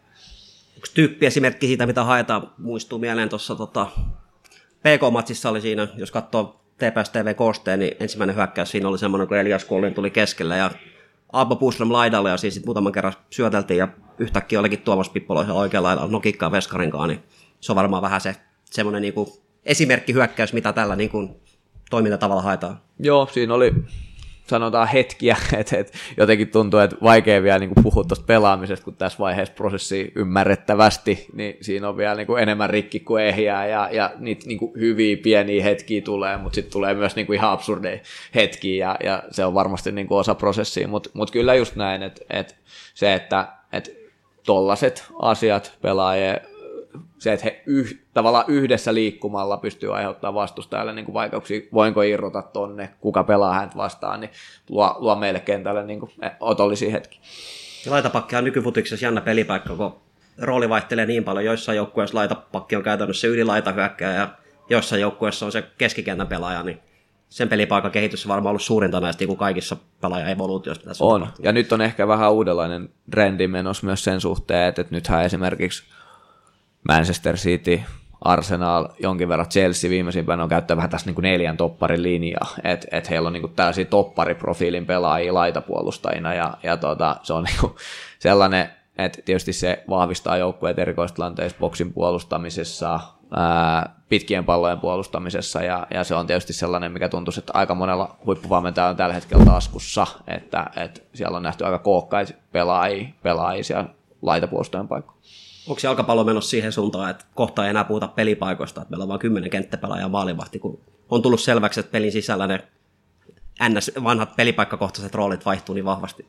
en mä usko siihen. Kyllä mä, mä luulen, että pelipaikoista tullaan puhua aina. Se on niin vahvasti kuitenkin niin kuin sitä pelaami, pelaamista niin kuin yleisölle selvittävä tekijä. Mutta mä luulen, että vielä enemmän tullaan puhumaan pelaajaprofiileista. Et niin kuin hyvin nostitkin, että laita puolustajat voi olla profiililtaan todella, todella erilaisia, niin, niin se, että me ymmärretään niitä eri profiileja ja, ja sitä kautta myös niitä erilaisia tapoja pelata, niin se varmaan tulee lisää. Meillä on muodostunut tämmöinen hyvä jako, että mä kysyn Tepsiin liittyvät kysymykset, sitten tulee tämmöisiä erittäin hyviä, hyviä jatkokysymyksiä laajemmin jalkapalloa ajatellen, mutta tota, mennään sinne keskikenttäpuolelle. Siellä on nyt tota, määrällisesti jo pelaajia aika hyvin, mutta onko se osasto valmis? Mä en halua lukita mitään, koska monet asiat vaikuttaa, muun muassa loukkaantumiset, meillä on nytkin toipilait, että miten, miten he edistyy ja muut, mutta se on varmasti niin kuin lähimpänä valmista niin kuin maalivahtiosaston kanssa, ja, ja siellä on mun mielestä ihan niin kuin mukavasti eri profiilin pelaajia, että joskin sama hengenveto on sanottava, että Kasper Hämäläisen korvaaminen on, on niin kuin mahdotonta, ja sitä ei niin kuin näillä pelaajamarkkinoilla tehdä, tehdä millään, mutta, e, e, mutta tota, joo, sanotaan, että mun mielestä siellä on, siellä on sopivia profiileja ja se mahdollistaa valmentajalle aika paljon erilaisia, erilaisia virityksiä myös. Onko siellä eri profiilipelaajia? Teki mun ajatus katsoa, että siellä on vähän niin kuin, aika paljon kutospaikkaa, mutta löytyykö sitä kassia ja kymppiä sitten varsinaisesti? Joo, no tietysti Atte on aika selkeä kutospaikan pelaaja, toki pystyy tarvittaessa pelaamaan myös topparin, on sen koulutuksen saanut, mutta sitten miten mä ajattelen näistä profiileista, että, että Je- Jepa on sellainen niin kuin, rakkikoira, jos näin voisi sanoa, että hänellä on niin kuin, puolustuspelaamisessa niin kuin, erittäin hyviä asioita, mutta samaan aikaan, mitä miehen kanssa jutellut, niin jo pidempään ollut prosessi hyökkäyspelaamisen osalta, että siinä meillä oli vähän kaavailu, että, että tuota, saadaan, saadaan sitä profiilia hiukan muutettua. Mun mielestä Apo Boström ei ole profiililta niin selkeä puolustava keskikenttä, kun hän on ehkä pidetty. Mun mielestä siellä on kuitenkin kyky li- murtaa linjoja, on, on niin kuin hänen tällainen syöttösäde on aika pitkä ja, ja pystyy, pystyy pelaamaan niin kuin vähän roolis kuin roolissa tuossa, mutta näkisin, että on myös annettavaa hyökkäyssuuntaan. Ja, ja sitten tietysti nämä meidän uudet, uudet tulokkaat, niin, niin tuota, Lasse on kans vähän tällaista niin kuin lähimpään ehkä sitä Jepan profiilia, pystyy pelaamaan kutosen, pystyy pelaamaan kasina, vahvuudet on pallojen riistämisestä, tällainen niin kuin pallorosvo on varmaan se profiili. Luulen, että, että hänen sellainen niin kuin, tavallaan peli heittäytyminen on sellainen, mistä, mistä yleisö tulee tykkäämään kyllä, ja, ja tota, sitten Eino Ivari pitkällä, Niilo Saarikivi on sitten ehkä ne hyökkäävimmät profiilit tässä, että, et, ja hyvin erilaiset. Et, et pitkällä on, hänellä on maalintekouhkaa, erikoistilanneuhkaa, se on mun mielestä meille tärkeää, koska meidän pitää myös miettiä sitä, että nämä pelaajat pystyy pelaamaan vähän niin kuin eri konteksteja, että, että jos mietitään Eikkaa vaikka, niin hän pystyy tuomaan meille sellaisia hetkiä pelissä, kun me vaikka tarvitaan maalin, niin jotain, mitä siellä ei välttämättä siihen mennessä vielä ole ollut, ja, ja sitten taas Niilo Saarikivihän on pelannut laidalla myös aika paljon, mutta, mutta nyt on ollut meillä, meillä kymppi, niin hän luonnehtisi häntä ehkä sellaisen niin kaasupolkimeksi, että hän on sitten taas se, että kenen jalkojen kautta ne hyökkäykset voi kiihtyä, kenellä on kyky kuljettaa palloa korkealla intensiteetillä ja, ja myös juosta, juosta linjan taakse ja muuta. Että kyllä se sanotaan, että, että on siinä erilaista osaamista. Onko se mahdollista, että me nähdään Saarikiveä laidalla kauden mittaan? On mahdollista. Ihan tein tuommoisen tilastoanalyysin ja katsoin näiden pelaajien ihan vaan raakaa dataa, niin heräsi semmoinen huoli, että kuka tekee maalit. Porin poikahan on semmoinen, että hän teki 16 maalia kakkosessa tai jotain sinne päin. Muutenhan nämä nyt ei missään nimessä ole ainakaan niin profiloitunut miksikään varsinaisiksi maalintekijöiksi, mutta nykyjalkapallossahan keskikenttäpelaalta kelataan vaatii jo niin hyökkäyspään ihan raakaa tehoa, niin onko sulla huolta siitä, että keskikentällä ei ole semmoisia pelaajia, kelle voidaan odottaa riittävä määrä maaleja, että niitä otteluita voitetaan? Hyvä kysymys jälleen. Tota, varmasti se on yksi valmentaja niin kuin, ihan tavallisimmista huolista ylipäänsä, että kuka tekee maalit, on ne sitten keskikentältä tai, tai jostain muualta. Ja, ja tota, joo, sanotaan, että taas pelaajamarkkinan haasteellisuus on siinä, että, että jos meillä olisi tossa sellaisia niin kuin, tasonsa todistaneet maalin tekijöitä nämä korkeammin sarjatasoilla, niin ne voi olla aika helposti niin kuin saavuttamattomissa, ja niitä on yl- oikeastaan aika vähän. Että sitten kun me katsotaan niitä pelaajia, joita meillä tulee tarjolle, että kello olisi ollut niin kuin merkittäviä tehoja korkealla sarjatasolla, niin, niin vähis on. Ja se, että kyllä pitkällä hankinnassa yksi asia oli se, että hän on pystynyt tekemään maaleja aika monella tavalla, että et erikoistilanteista, boksin takaa, hän osa, pystyy puskemaan palloa. Niillä Sarkivessa on mun mielestä nähty sellaista, että, että siellä on vielä niin kuin, sitä potentiaalia tehdä tehoja. Hän, hän on kuitenkin niin kuin, on kykyä lopettaa, päättää hyökkäyksiä, ollut aika rikkonaisia kausia, ei ole saanut niitä irti, irti edellisin kausina, mutta, mutta toivotaan, että niitä sieltä tulee ehdottomasti, ja sitten tietenkin toi meidän hyökkäysosasto on sellainen, että, että kyllähän lähdetään siitä, että, että meidän yläkolmikosta pitää löytyä maaleja ja maalisyöttöjä, ja, ja tota, Joo. Et, ol, en, en sano, että olisin huolissani, mutta sanoin, että kyllä siinä vaiheessa, kun alkaa näkee, että tuossa ne tehot tulee, niin ei nukutaan taas vähän paremmin. Niin mainitsit sen, että on useammalkin näistä meidän keskeyttäjäpelaajista vähän rikkonaisia kausia alla. Lasse Ikonen pelasi yhden kauden Knistanissa sen jälkeen viime kaudella ei oikein niin pelannut missään. Saarikin vähän sama homma, pääsi sinne Veikkausliikan haistalle tunnelmaan, mutta sitten jäi se lopullinen läpimurto tekemättä, niin miten tota, pidätkö sitä riskinä, että meillä on sellaisia pelaajia, jotka ei ole viime vuosina pelannut ihan hirveän paljon ja nyt odotetaan nousua semmoiseen avainpelaajan rooliin? No joo, se on tietysti sille uhka ja mahdollisuus, jos me saadaan heistä esiin se potentiaali, mikä siellä on, niin meillä voi helposti olla erittäin hyviä pelaajia tälle, tälle sarjatasolle. Ja, ja sitten taas toisaalta ikinä et voi olla varma. Ja ikinä et voi olla varma myöskään siitä, että tuot jonkun pelaajan, joka on tällä sarjatasolla onnistunut jossain toisessa joukkueessa, se tekee sen tässä ympäristössä, että aina se on aina se on, siihen liittyy niin kuin paljon sattumanvaraisuutta, että kuka pelaa aikaa loistaa missäkin ympäristössä ja, ja tota, monesti se liittyy myös niin kuin pieniin asioihin, että miten ne asiat lähtee käyntiin, pysyykö ehjänä, tuleeko onnistumisia, miten, miten se oma rooli tulee, mutta kyllä mä, mulla on niin kuin vahva usko kaikkiin meidän pelaajien, ketä me on tänne hankittu, että he pystyy ottamaan täällä seuraavan askeleen ja, ja se on ihan pommin varma, että kaikkihan sitä ei tule tekemään, mutta, mutta kova, kova luotto meillä on, että kaikille heillä on mahdollisuus taas vähän itse sorruin tuohon lokerointiin, tai lokerointiin, puhuin kutospaikan pelaajasta, kasipaikan pelaajasta, kymppipaikan pelaajasta, niin onko semmoista jaottelua ylipäätään? Näetkö että on näin selkeästi eri roolin pelaajia, vai onko keskikenttäpelaajan vaatimukset semmoisia, että ne on enemmän yleisiä kuin tämmöiset tietyt spesifit roolit, mitä ennen vanhaa ehkä totuttu näkemään. No, no kyllä me aika paljon puhutaan niin kuin ihan numeroon pelaajille myös, että, että mitä meidän minkäkin paikan pelaaja niin kuin tekee, että se numerot on itse asiassa aika hyvä tapa pelaajille niin kuin yksinkertaisilla sanoilla hahmottaa, että kenestä, kenestä puhutaan, ja sitten totta kai me yritetään siinä niin kuin nähdä niitä profiileja ja yrittää mahdollistaa, että saadaan niistä niin kuin pelaajien profiileista niin kuin paras, paras myös irti. No yksi stereotypia, mikä liitetään nuorin valmentajiin, että kaukolaukaukset on kiellettyjä, niin miten sä suhtaudut tähän ajatukseen? Nähdäänkö me kaukolaukauksia vai onko se tilastollinen fakta, mikä kertoo, että kaukolaukaus on tota, epätodennäköinen tapa tehdä maaleja, niin mikä sun suhtautuminen tähän tuota, Mä luulen, että nähdään kaukolaukauksia. Ei ole mitään sellaista niin kuin, tähänkään oikein sellaista niin kuin, tulista suhtautumista, että, että ehdottomasti joo tai ehdottomasti ei. Että jos meillä on pelaaja, jolla on kyky viimeistellä boksin takaa, niin se on niin todella arvokasta nykyjalkapallossa, missä pääsääntöisesti aika hyvin puolustetaan siellä lähellä maalia.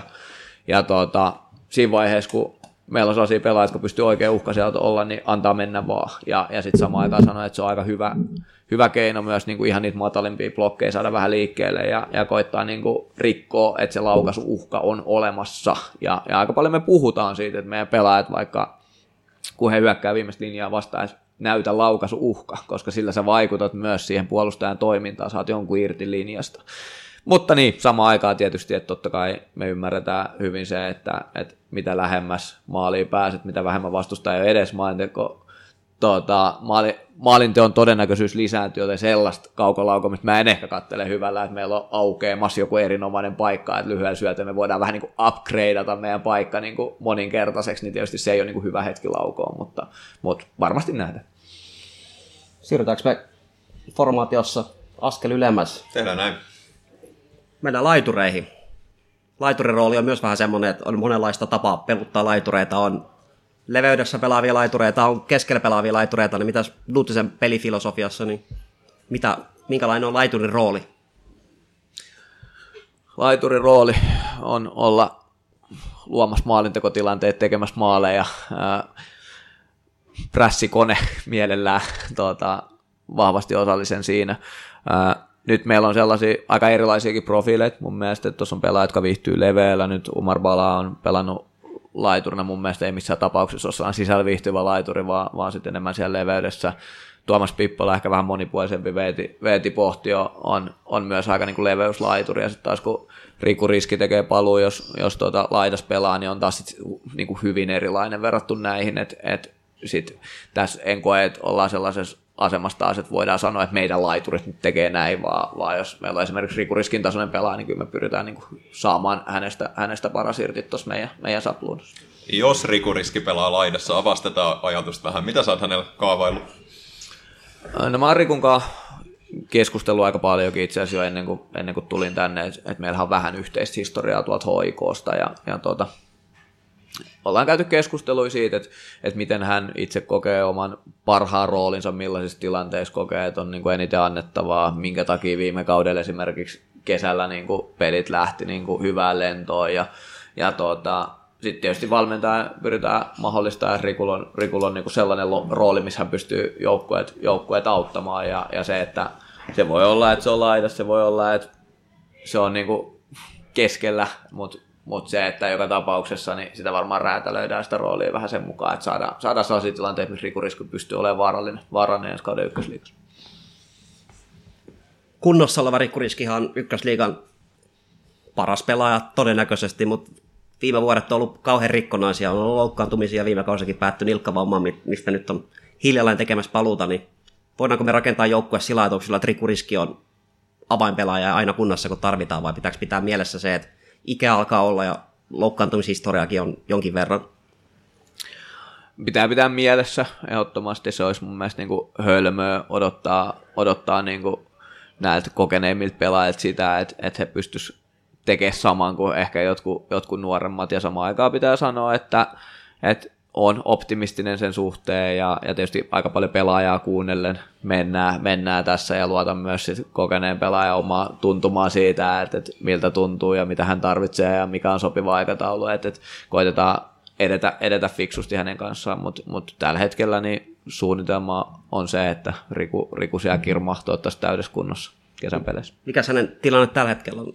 Viime kausi tosiaan oli se, kävi leikkauksessa ja nyt ei ole kokoonpanossa ollut, mutta ilmeisesti jollain tasolla ollut jo joukkueen yhteisessä tekemisessä kuitenkin mukana? On joukkueen harjoituksessa mukana, että ei, ei vedä vielä niin kuin kokonaisia harjoituksia, että siellä on määrätty rajoituksia hänen harjoittelussa, mutta on, on mukana. Ja tuota, varmaan se, että käytetään tietysti järkeä tuon paluajankohdan kanssa, että ei tässä nyt ihan sellaista niin tiukin kiirettä ole häntä, häntä saada nyt niin ykkösliikakapin kaikkiin peleihin, vaan se meidän maalisen suhteen on vähän pidemmällä ja oikeastaan niin kuin sama muidenkin kokeneempien pelaajien kohdalla, että, että kyllä me aika herkästi tässä pystytään heidän niin kuin arkea vähän modaamaan ja ymmärtää se, että, että halutaan heidät hyvään kuntoon sitten kun kausi alkaa ja, ja tuota, varotoimenpiteenä joskus jätetään joku pois peleistä ja kevennetään harjoittelua ja muuta ja, ja sitten taas se tarkoittaa sitä, että nuorille tulee näistä talven peleissä myös niin kuin entistä enemmän mahdollisuuksia. Se jää myös kysymättä Jesper Karlssonin bongasi kävelykeppien kautta vähän aikaa sitten, mikä hänen statuksensa on, kun kausi lähtee käyntiin, niin Jepa on menossa mukana vai onko vaan semmoinen, mikä saattaa vaikuttaa tuohon kauden alkuunkin jo. Joo, oletusar- aikaa. oletusarvo on se, että Jepa on mukana silloin, mutta ei, ei tietenkään ihan varmasti pysty lupaa, että se on aina vähän niin kuin nämä kuntoutumisprosessit, ne voi olla aika monenlaisia, mutta arvio on se, että on mukana ja, ja, ja varmasti jos Epalta itseltä, itseltään kysyt, niin on, on niin kuin ihan varmasti mukana, mutta, mutta tota, siihen on, näin se on laskettu.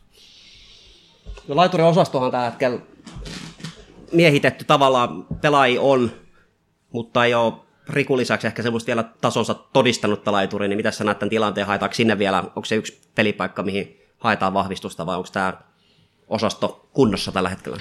No yläkertaan tulee vahvistus, että et, kyllä mä sen näen, että kyllä sinne ylös vielä hankinta tulee, mutta se, että mikä se pelipaikka on, niin se, niin kuin siellä on vielä ehkä tälle meille valmentajillekin vielä niin kysymysmerkkejä. Me odotetaan määrätyiltä pelaajilta nyt sitä, että pystyvätkö he ottamaan ison roolin tässä ja, ja sitten se paikka ja se profiili täsmentyy tässä niin seuraavien pelien aikana, mutta, mutta niin, sanotaan, että, että mun mielestä meillä on ollut ihan niin kuin hyviä, hyviä tavallaan väläytyksiä siellä ja muuta, ja, ja seuraavat pelit näyttää aika paljon, paljon myös sitä, että, että mi, miten me tuo siirtomarkkinoille edetään. Onni Helen on pelannut hyvin siellä keskushyökkääjä paikalla. Hänellä on ollut hyvä preseason tähän mennessä, mutta tota, eikä mennä kauteen kuitenkaan niin voida lähteä, että hän on ainoa sen pelipaikan pelaaja, koska aina on se mahdollisuus, että tulee loukkaantumisia tai jotain muuta. Joo, ehdottomasti tarvitaan, tarvitaan niin joku muukin, joka pystyy vähintään pelaamaan sitä paikkaa, mutta, mutta just se, että tässä mä niin kuin ehkä just toistan vähän sitä, että, että aina seurat kannattajat haluaisivat, että, että oma kasvatti on, on isossa roolissa. Ja, ja tuota, mun mielestä niin se, että Onni saa nyt reilun mahdollisuuden näissä talven peleissä, niin, niin tuota, hän on niin kuin sen varmasti ansainnut. Ja, ja mun mielestä tähän asti niin esiintynyt erinomaisesti ja näyttää niin kuin viikko viikolta tuossa meidän arjessa paremmalta ja, ja pystynyt vetämään hyviä laadukkaita tehiä harjoitusviikkoja. Luulee, että nauttii tuosta työnteosta tällä hetkellä aika paljon, niin se on myös se syy, että miksi me ei tuossa niin tammikuun eka päivä tehdä sinne niin kuin ysipaikalle meidän, meidän niin kuin hankintaa, koska, koska se ei olisi myöskään reilun mahdollisuuden antamista, vaikka pääs, päästäisikin kapin peleissä ulkoille sen jälkeen. Että et kyllä tässä niin kuin myös katsotaan, että mihin on ja, ja muidenkaan mennään. Ja samalla ymmärretään se, että, että nuoren pelaajilla monesti niin kuin se ei ole tasasta käyrää ylöspäin tai alaspäin, vaan se on vähän enemmän se kehitys sellaista, että se aaltoilee. Ja, ja sitten me tietysti reagoidaan sen mukaan, miltä näyttää, mutta, mutta tähän asti Onni on pelannut hyvin sillä paikalla. Minkälainen rooli sillä hyökkäjällä on sun pelitavassa? Mitä ominaisuuksia, kun ollaan käyty läpi näitä pelipaikkakohtaisia mm. vaatimuksia ja tavoitteita, niin mitäs juttuja sieltä hyökkäjän kohdalta korostuu?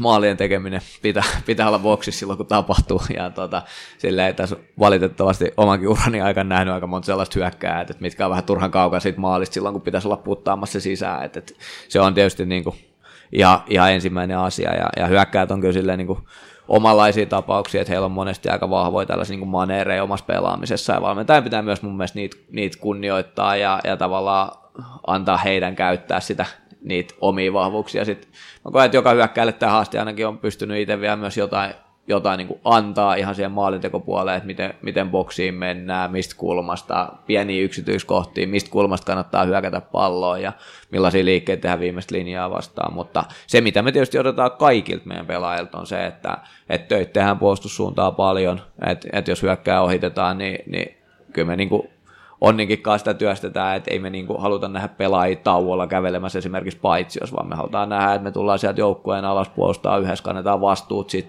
niistä samoista asioista periaatteessa, mistä kaikki muutkin, että ei, siinä ei ole mitään sellaista niinku vapautusta, mutta totta kai ne niinku, meidän odotukset liittyy ennen kaikkea siihen niinku tehopuoleen.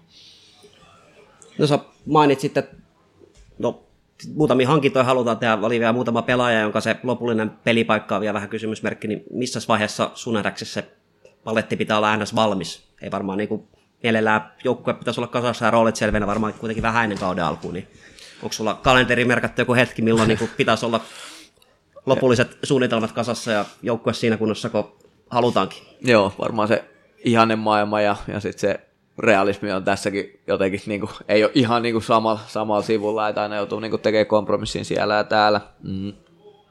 Mä itse lähestyin tätä silleen, että me tarvitaan aikaisessa vaiheessa riittävän kokoinen joukko, että me pystytään oikeasti jalkauttaa kaikki arvoi, toimintakulttuuri, periaatteet tuohon pelaamiseen, mutta me voidaan odottaa niiden muutama hankinnan kanssa vähän pidempäänkin. Ja, ja tota, silti uskoa, että ne sujahtaa tuohon meidän sapluunaan, kun se alkaa olla riittävän vahva se meidän kokonaispaketti, mutta, mutta tota, kyllä olisi, olisi tietysti ihan suotavaa, että ne meidän viimeisetkin hankinnat tehtis muutaman pelin tässä meidän kanssa pelaa ennen sitä kauden avausta puhutaan näistä viimeisistä hankinnoista, niin voidaanko me olettaa, että ne on myös tämmöisiä nuoria pelaajia vai haetaanko sinne vähän tämmöisiä kokeneempia? Mm. Onko se mitään merkitystä? No mä en ehkä maalaisi sellaista niinku ikä, ikähaitaria tähän, että nyt kun me puhutaan viimeisistä hankinnoista, niin meillä on niinku varmasti niinku varaa pariin selkeäseen profiilihankintaan vielä, mitä me etitään, ja se, että profiilihankinnoissa me myös odotetaan tietysti sitä, että se pystyy niinku johtamaan tätä joukkuetta.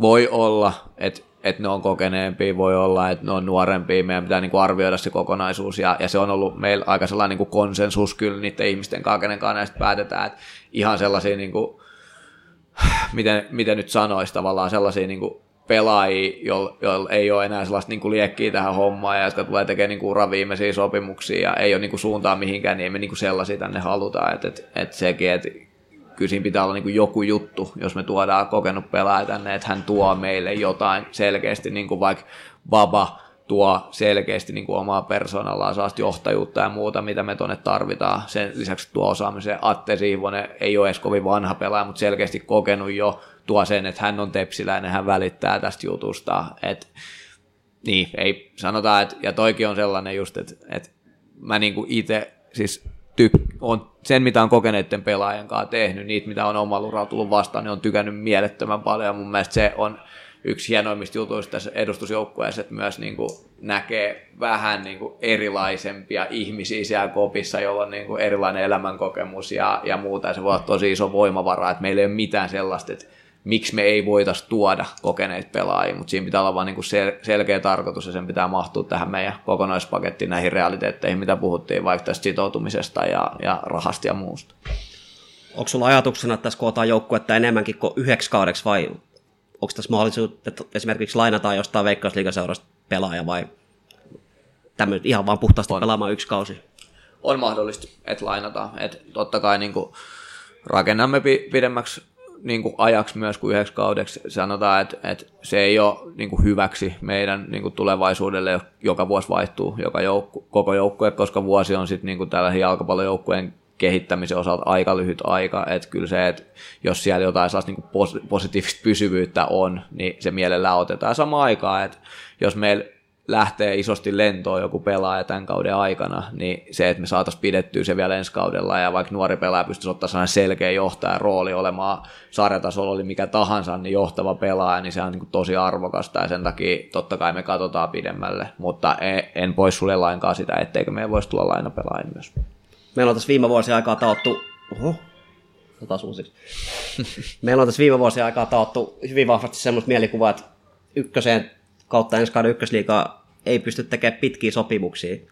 Nyt meillä on ainakin julkaistu semmoisia uutisia, missä puhutaan kahden kolmen vuoden sopimuksesta, niin onko ne nyt oikeasti semmoisia vai onko niissä pahamainen ne liiga-optiot, jos tässä käy köpelöstä ja me ei nosta liigaa, niin lähteekö ne pelaajat sitten mahdollisesti lipettiin vai onko ne meidän pelaajia myös ensi kaudella? No kyllä ne, mitkä on uutisoitu kahden vuoden sopimuksia, on kyllä kahden vuoden sopimuksia, että et ei niissä ole mitään mun mielestä niin tällaista exit klossi, että kyllä mä uskallan sen sanoa, että ainakaan sellaiset mä en ole tietoinen, sit, sit, tota, mutta tietysti totta kai niin kuin se, että seuraaja ja pelaaja voi päätyä purkaa sopimuksen tosi monista eri syistä, vaikka sellainen olisi voimassakin ja vaikka siellä ei klausuli olisikaan. Ja sitten tietysti meillä on näitä erilaisia optiosopimuksia myös olemassa, ja jossain se optio on niin kuin sarjataso riippumatta, ja jossain se voi olla esimerkiksi veikkausliiga-optio, että jokaiset neuvottelut saa vähän niin kuin omanlaisensa, ja, ja tota, niin, mutta on, siitä on tyytyväinen, että ihan kaikki sopimukset ei ole ainakaan niin kuin yhden kauden mittaisia, että siinä pystytään sitoutumaan puoleen ja toisin pidemmäksi aikaa.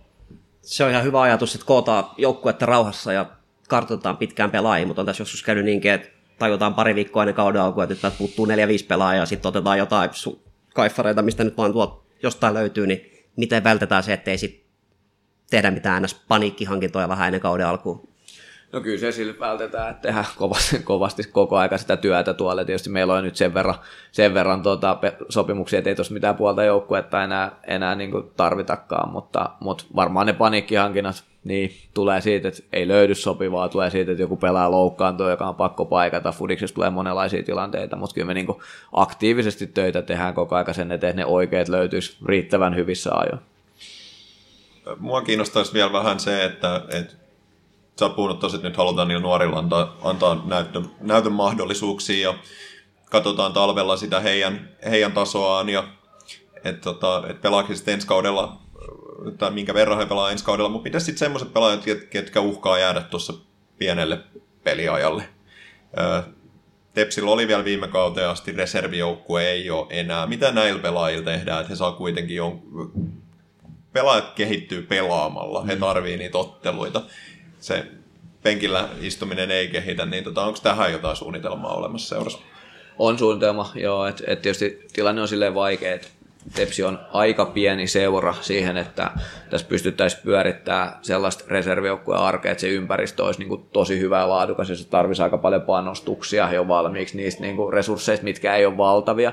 Ja, ja sitten toisaalta tämä turva-alueen pelaajapuulika ei välttämättä ole sellainen, että sinne löytyisi niin kuin joukkueellinen niin kuin riittävän, riittävän kyvykkäitä potentiaalisia edustusjoukkueen pelaajia. Ja, ja se tietysti tekee siitä reservijoukkueen pyörittämisestä vähän hankalampaa, jos sitä ei pysty pyörittämään siinä merkityksessä oikeasti niin kuin huipulle tähtäävää toimintaa. Ja, ja tota, sanoisin, että se on vähän harmi, että tässä Turussa ei pelaa sitten tuo niin ykkösessä ja kakkosessa kovin montaa, kovin montaa joukkuetta, että, että siellä olisi niin kuin luonnollisia tällaisia niin kuin yhteistyöseuroja, johon pelaajat voisivat mennä pelaa pykälää tai kahta alemmille sarjatasoille. Ja, ja se jättää meidät sellaiseen tilanteeseen, että meillä on yhteistyösopimuksesta neuvoteltu yhden kakkosen joukkueen kanssa, mikä mahdollistaa todennäköisesti pelaajaliikennettä.